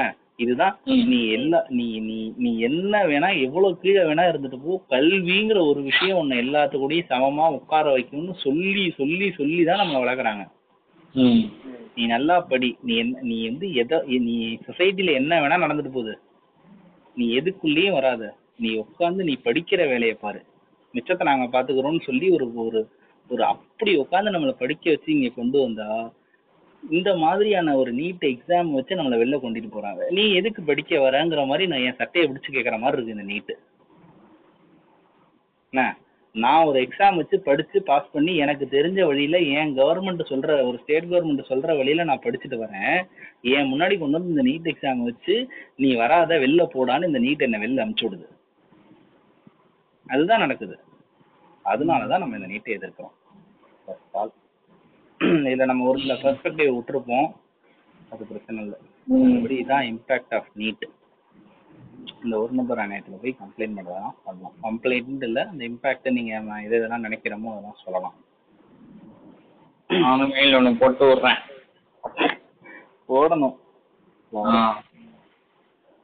எவ்வளோ நேரம் போச்சுன்னு தெரில ஒர்க்கேஸ்டா இல்லை இதெல்லாம் மாற்ற முடியுமான்னு எனக்கு தெரில எனக்கு எடிட் பண்ணவும் வராது. நான் உனக்கு அனுப்பிச்சு விட்றேன். நீ ஏதாவது பார்த்து பண்ணு. இது சும்மா எங்கேயாச்சும் போட்டுவிடு டெம்பிள் மங்கி ஃபர்ஸ்ட் எப்படி? சும்மா ஹார்ட் டிஸ்க்குக்காக ஏதோ வீடியோ ஆரம்பிச்ச பயிலுக்கு அது சொல்லுவாங்க இது சொல்லி ஒரு இதுல சொல்லியிருப்பாங்க தெரியுமா? நாங்க இது ஹார்ட் டிஸ்க் தீர்ந்துருச்சு. அதுக்காக சும்மா சரி நெட்ல இருந்தா இருக்கும்னு அப்லோட் பண்ணி ஆரம்பிச்சது. இருக்கு நிறைய. பண்ணணுமே? ஏங்க போடுங்கங்க. பேசிக்கலாங்க. ஏங்க. தப்பா இருந்தா நம்ம அதுக்கப்புறம் அறிக்கை விட்டு மன்னிப்பு கேட்டுக்கலாம். நீ சில விஷயம் தான் இதெல்லாம் ரொம்ப இதுக்கு பேர் பர்ஃபெக்ஷனிசம்னு சொல்றது. சில விஷயம்லாம் வந்துட்டு பர்ஃபெக்ஷன் ஒரு கட்டத்துக்கு மேல போனாதான் அதெல்லாம் பார்க்கணும். நம்ம ஏற்கனவே ரெகுலரா பண்ணிட்டு இருக்கோம். ஃபுல் ரேஞ்சு ஷெட்யூல் போட்டு பண்றோம் இவ்வளவு இருக்குன்னா அதெல்லாம் பார்க்கலாம் நம்ம பேட்ச் பண்றது ஆரம்பிக்கிறோம் ஆரம்பிக்கிறோம்னு சொல்லிக்கிட்டே தானே இருக்கோம். சும்மா ஓப்பன் பண்ணு. ஏதாச்சும் பேர் வாய்க்கு வரதை போட்டு விடு. ஒரு புது பேரை போடு ஆரம்பிச்சு விடு. ஒரு சிஸ்டத்தை ரெடி பண்ணி பார்த்துக்கலாம். சரி பார்ப்போம். ரேத்து வேற என்ன? சாப்பிட்டியா நீ? எங்க? வந்து கதவை தட்டினாங்க நான் திறக்கவே இல்லை. சாப்பிட்டியா சாப்பிடலையா இன்னும்? இனிமேதான் இனிமேதான். நான் சாப்பிட்டு முடிச்சிட்டேன் நடுவில் தெரிஞ்சது தெரிஞ்சது தெரிஞ்சது. நான் ஒரு அரை மணி நேரம் கழிச்சு இல்ல இல்ல. நான் அப்புறமா கூப்பிடுறேன் நாளைக்கு. சரிடா. சரி பார்த்துக்க சரி சரி. சரி ஆ ஓகேடா. பாய்